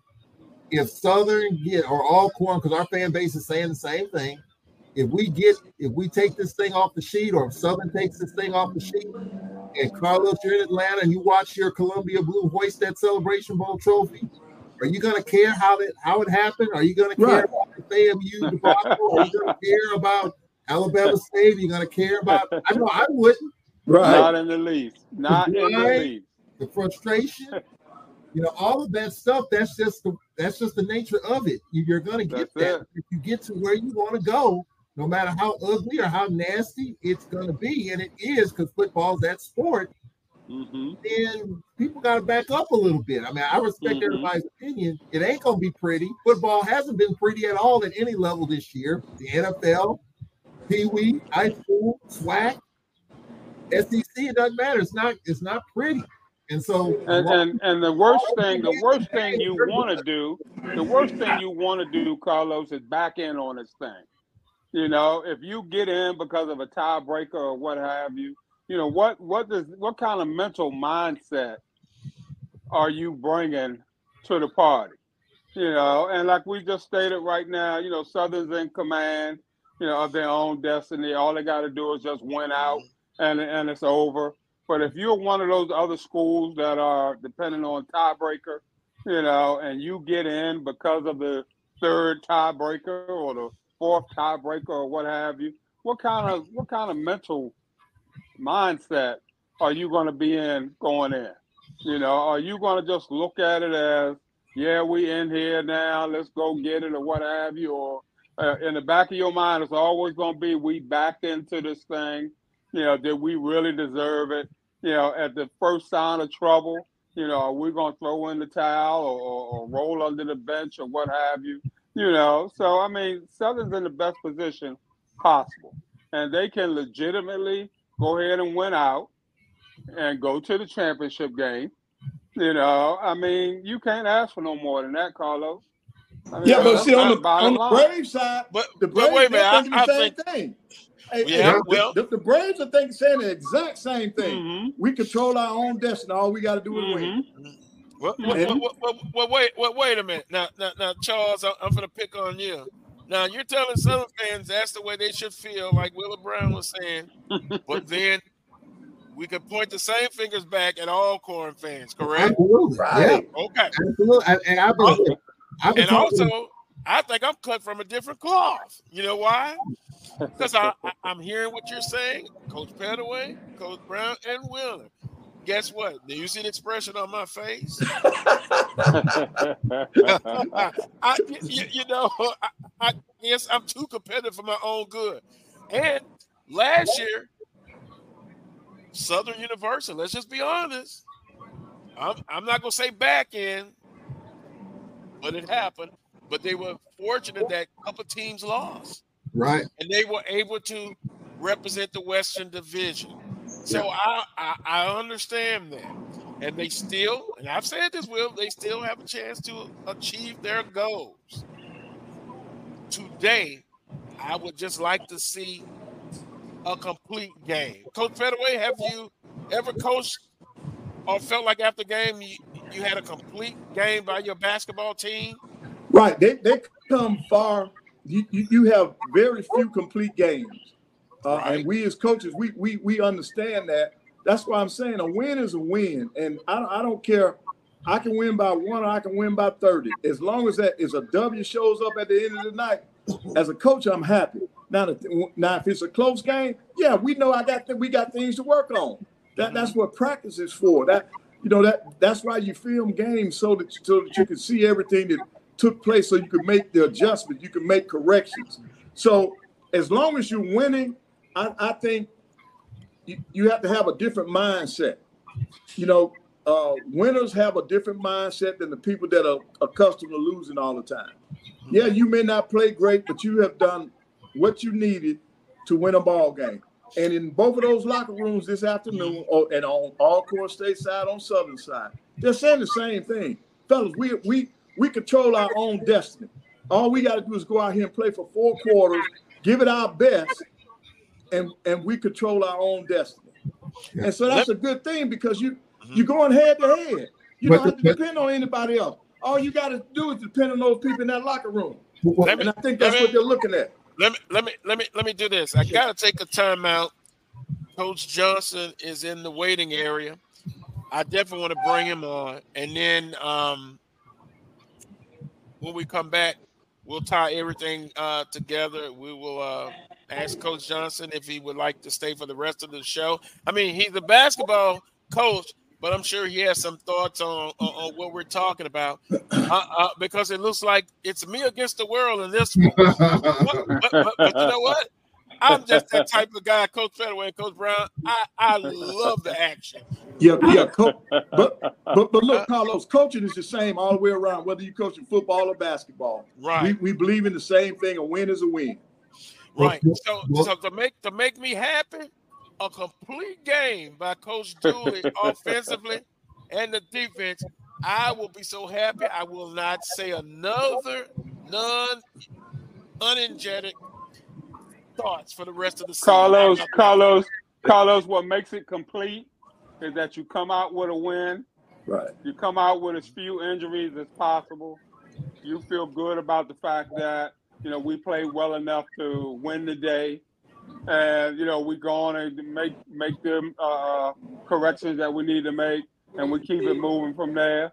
And we always, from a coaching point of view, you're going to be in search of the perfect game. Yep. But you yep. may go you may go 20 years and not find the perfect game. But you're always going to be in search of it. Yep. You know, and when when it happens, you'll know that it happens. You know, and you know, you're not going to feel good, bad, or indifferent one way or the other. Because from a coaching point of view, you got to get ready for the next game. Yeah, so you you don't have time to dwell on. Oh man, just seemed like we were clicking on all cylinders and all that sort of thing and stuff. You don't have time from a coaching point of view. You don't have the luxury. You know, so like I said, we're all in search of it. You know, some of us find it early, some of us never find it at all, but it doesn't keep us from from searching for it and aspiring to get to that point. Can we find can we find a perfect game for the next three games uh, uh, of this season? But anyway, I got I got to take the time out. When we come back, we'll visit with Coach uh, Kevin Johnson, men's basketball coach at Southern University. You're watching Carlos Brown Show on the Black College Sports Network. Itchy, squirmy, scratchy, family not getting clean? Get Charmin Ultra Strong. Go get 'em! It just cleans better. With a diamond weave texture, your family can use less while still getting clean. Goodbye, itchy squirm. Hello, cream bottom. We all go. Why not enjoy the go with Charmin? At Hampton Law, our primary goal is to provide non traditional yet effective solutions and redefine the approach to client legal concerns. As your trusted legal advisor, we believe in sophisticated, personalized services that eliminate the confusion and complexity sometimes associated with legal matters. Our high standard for client care and concern, coupled with our extensive legal knowledge and skills, make Hampton Law a resource focused on the protection of the client's interest and overall goals. We value our clients and truly enjoy working with them. Visit thamptonlaw.com to conveniently schedule an appointment online. Tamika Hampton Esquire, 1631 Rock Springs Road, Suite 336, Apopka, Florida. 407 494 1471. thamptonlaw.com. Nope. Nope. Come on, him. Ooh, I like him.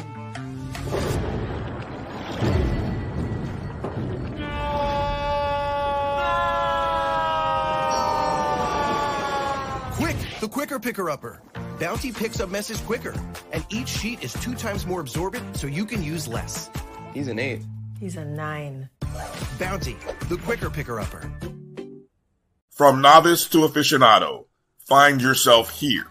High quality cigars plus personal customer service. Slow Burn is Waco's only mobile cigar lounge, featuring a meticulous, curated collection of premium cigars. Visit our website, www.slowburnwaco.com. That's www.slowburnwaco.com. Stride K 12 powered schools are ready to put over 20 years of being a leader in online education to work for you. Dive into curriculum design for the online classroom. Team up with state certified teachers trained in virtual instruction. Take control of your child's education journey. Discover the power of personalized learning with a leader experienced in preparing kids for a future they can be excited about. Take charge. Stride K 12. Enroll now for the fall.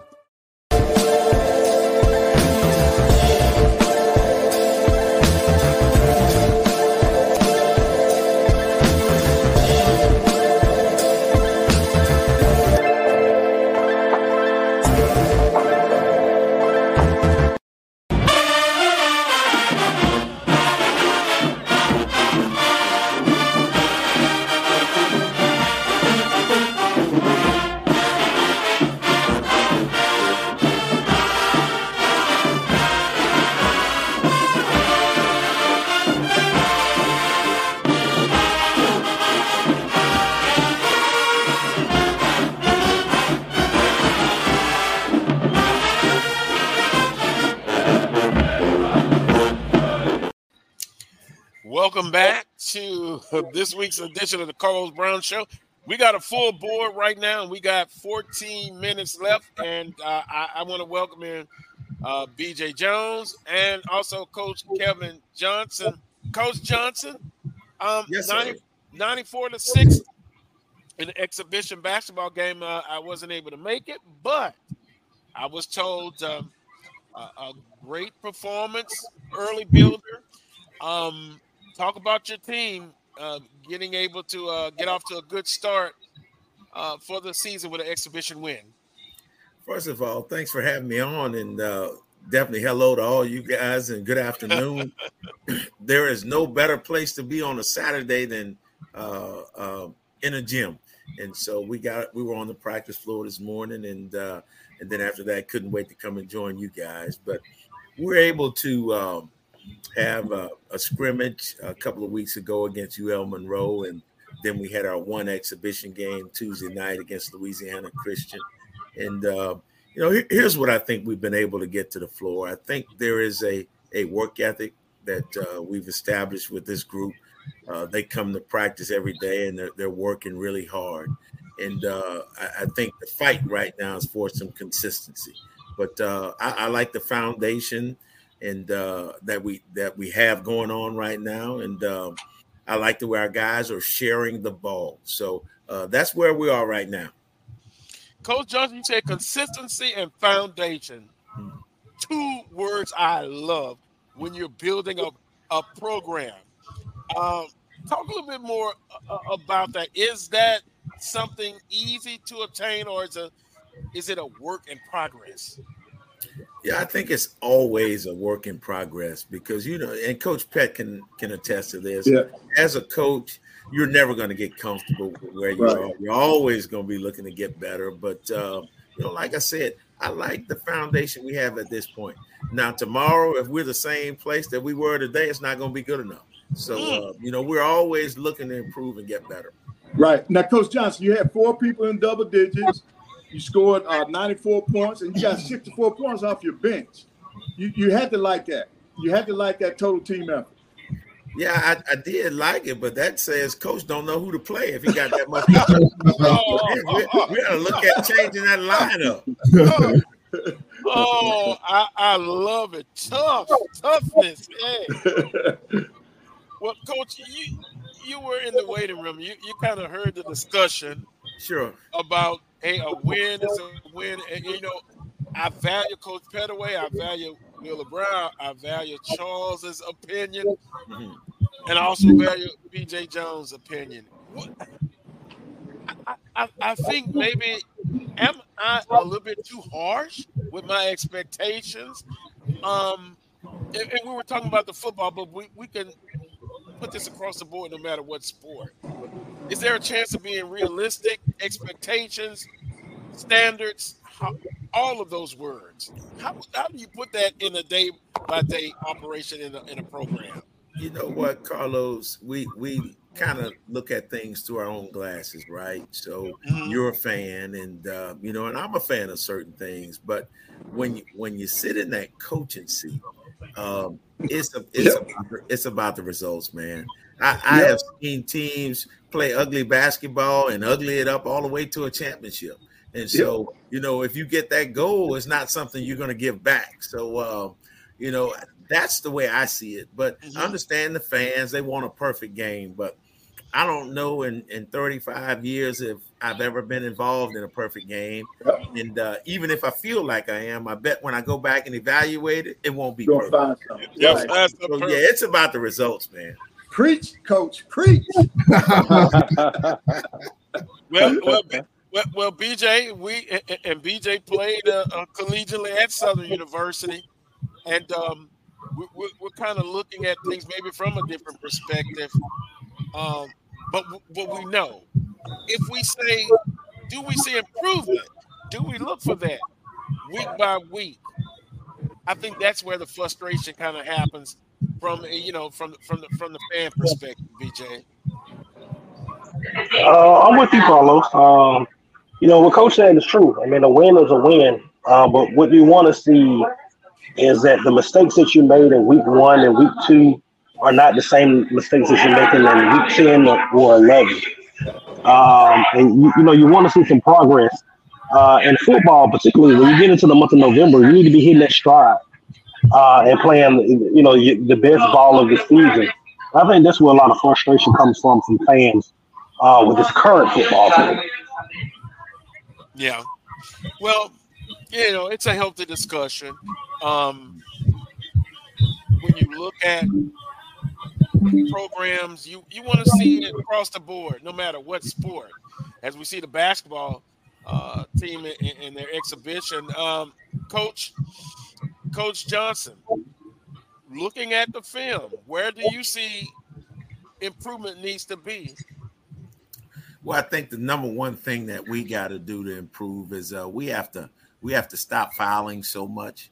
Um, you know, I I, I want to be aggressive on the defensive end, but um, we we played that scrimmage against Monroe. They shot 32 free throws, and then we gave up 33 free throws the other night to uh, uh, the Louisiana Christian in a 30 point win.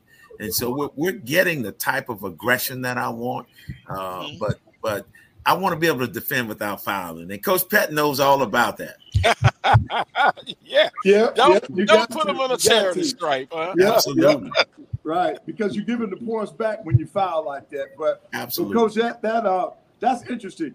Any major surprises uh since you since you started? You know what? I I guess this would be a surprise for me. You know, we had 23 assists the other night. Um, one of the things I was concerned about this summer was how long it would take us to put a group on the floor that didn't care who scored and that shared the ball.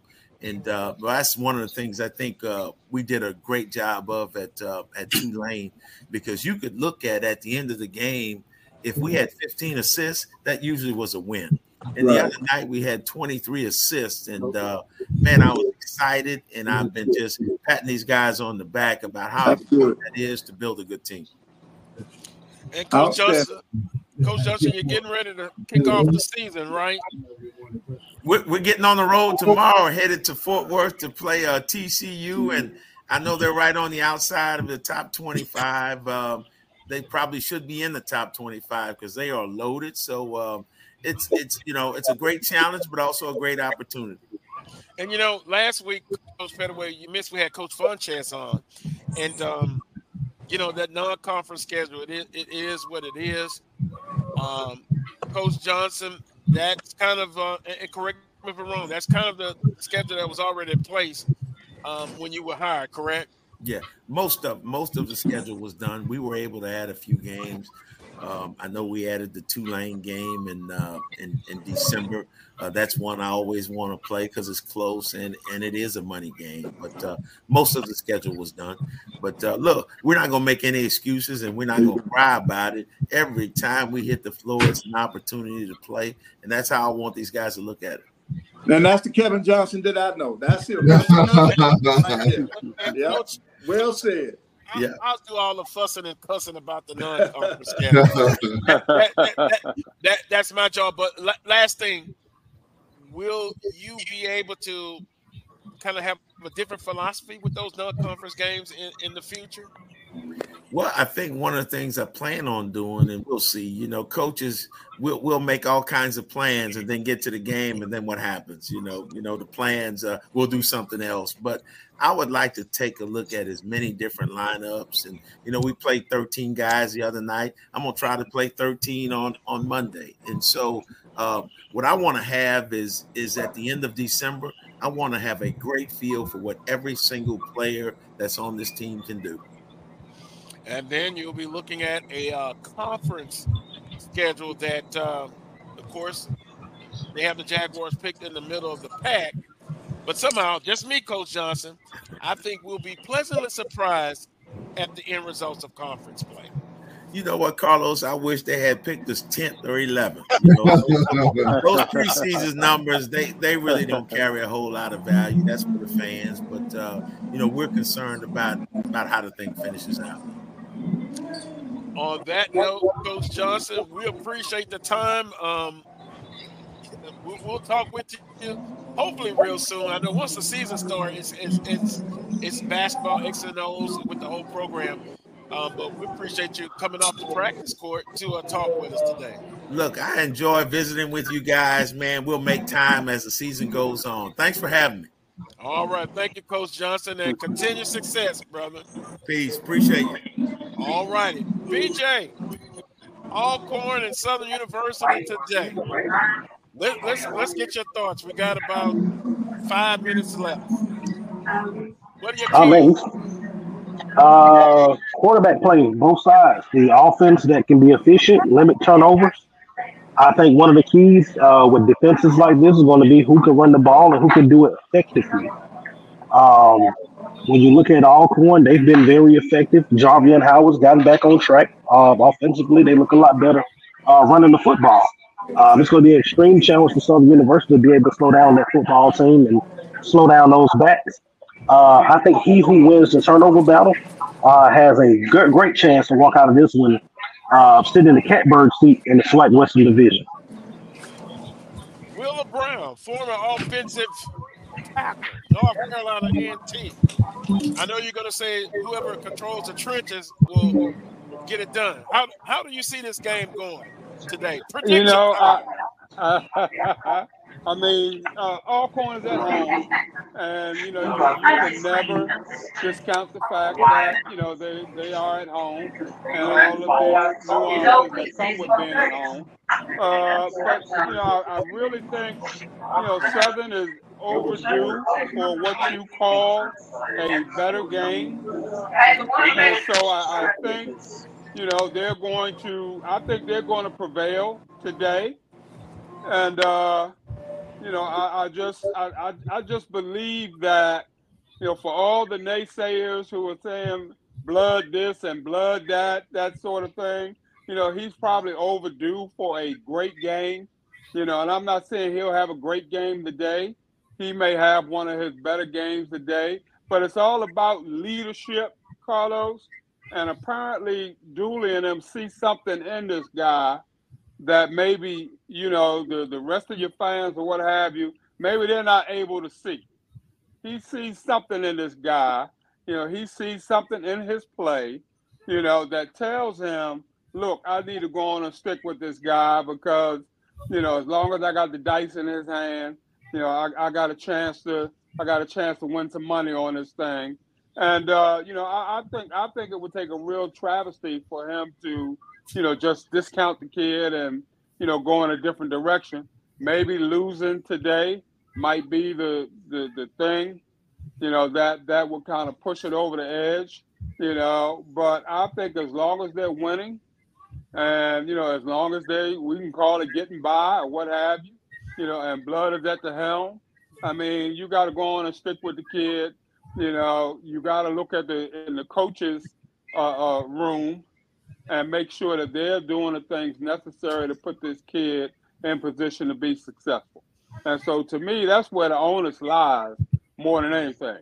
You know, let's game plan around what this kid does well or doesn't do well. Let's make sure we put him in a position to be successful. So, I mean, I, I like I like Southern today you know, okay. and uh, I think for them, less distraction maybe than you know Alcorn being at home and you know the crowd and you know all the other things that go along with you know playing a, a, a rival type school, you know, at home, all the little things that go along with that. You know, I, I think Southern could be the more quote unquote relaxed team today, going out there, you know, and so you know we'll we'll see what we'll see what happens. All right, quickly, Coach Pettaway, Charles and BJ to wrap it up. All right. I think with Alcorn playing at home, I don't think the Braves are going to let the Jaguars out. Mm-hmm. Uh, BJ. Hey, we know how hard a place this is to win. We haven't won here uh, since 2016. Uh, got a little momentum on our side. We've, we've won the last two. Um, hey, I, I think that this is the game that we finally see it. Um, I like the Jags in the close one. I think this is going to be razor thin.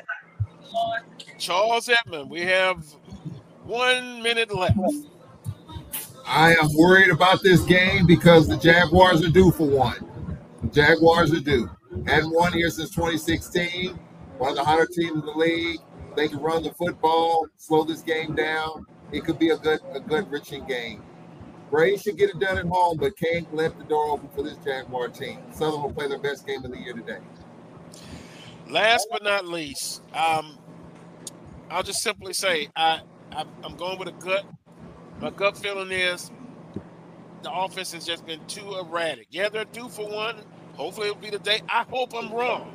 I truly hope I'm wrong. But I, I, I like Alcorn at home. I got them winning by 10 points. But God, I hope I'm wrong. I hope I'm wrong. Want to thank all of our guests, Melanie producing today's show. We got to get out of here. Southern and Alcorn, getting ready to start in one hour. We'll have the results for you and we'll talk about it next week on the Carlos Brown Show. Until next time, as always, peace and God bless.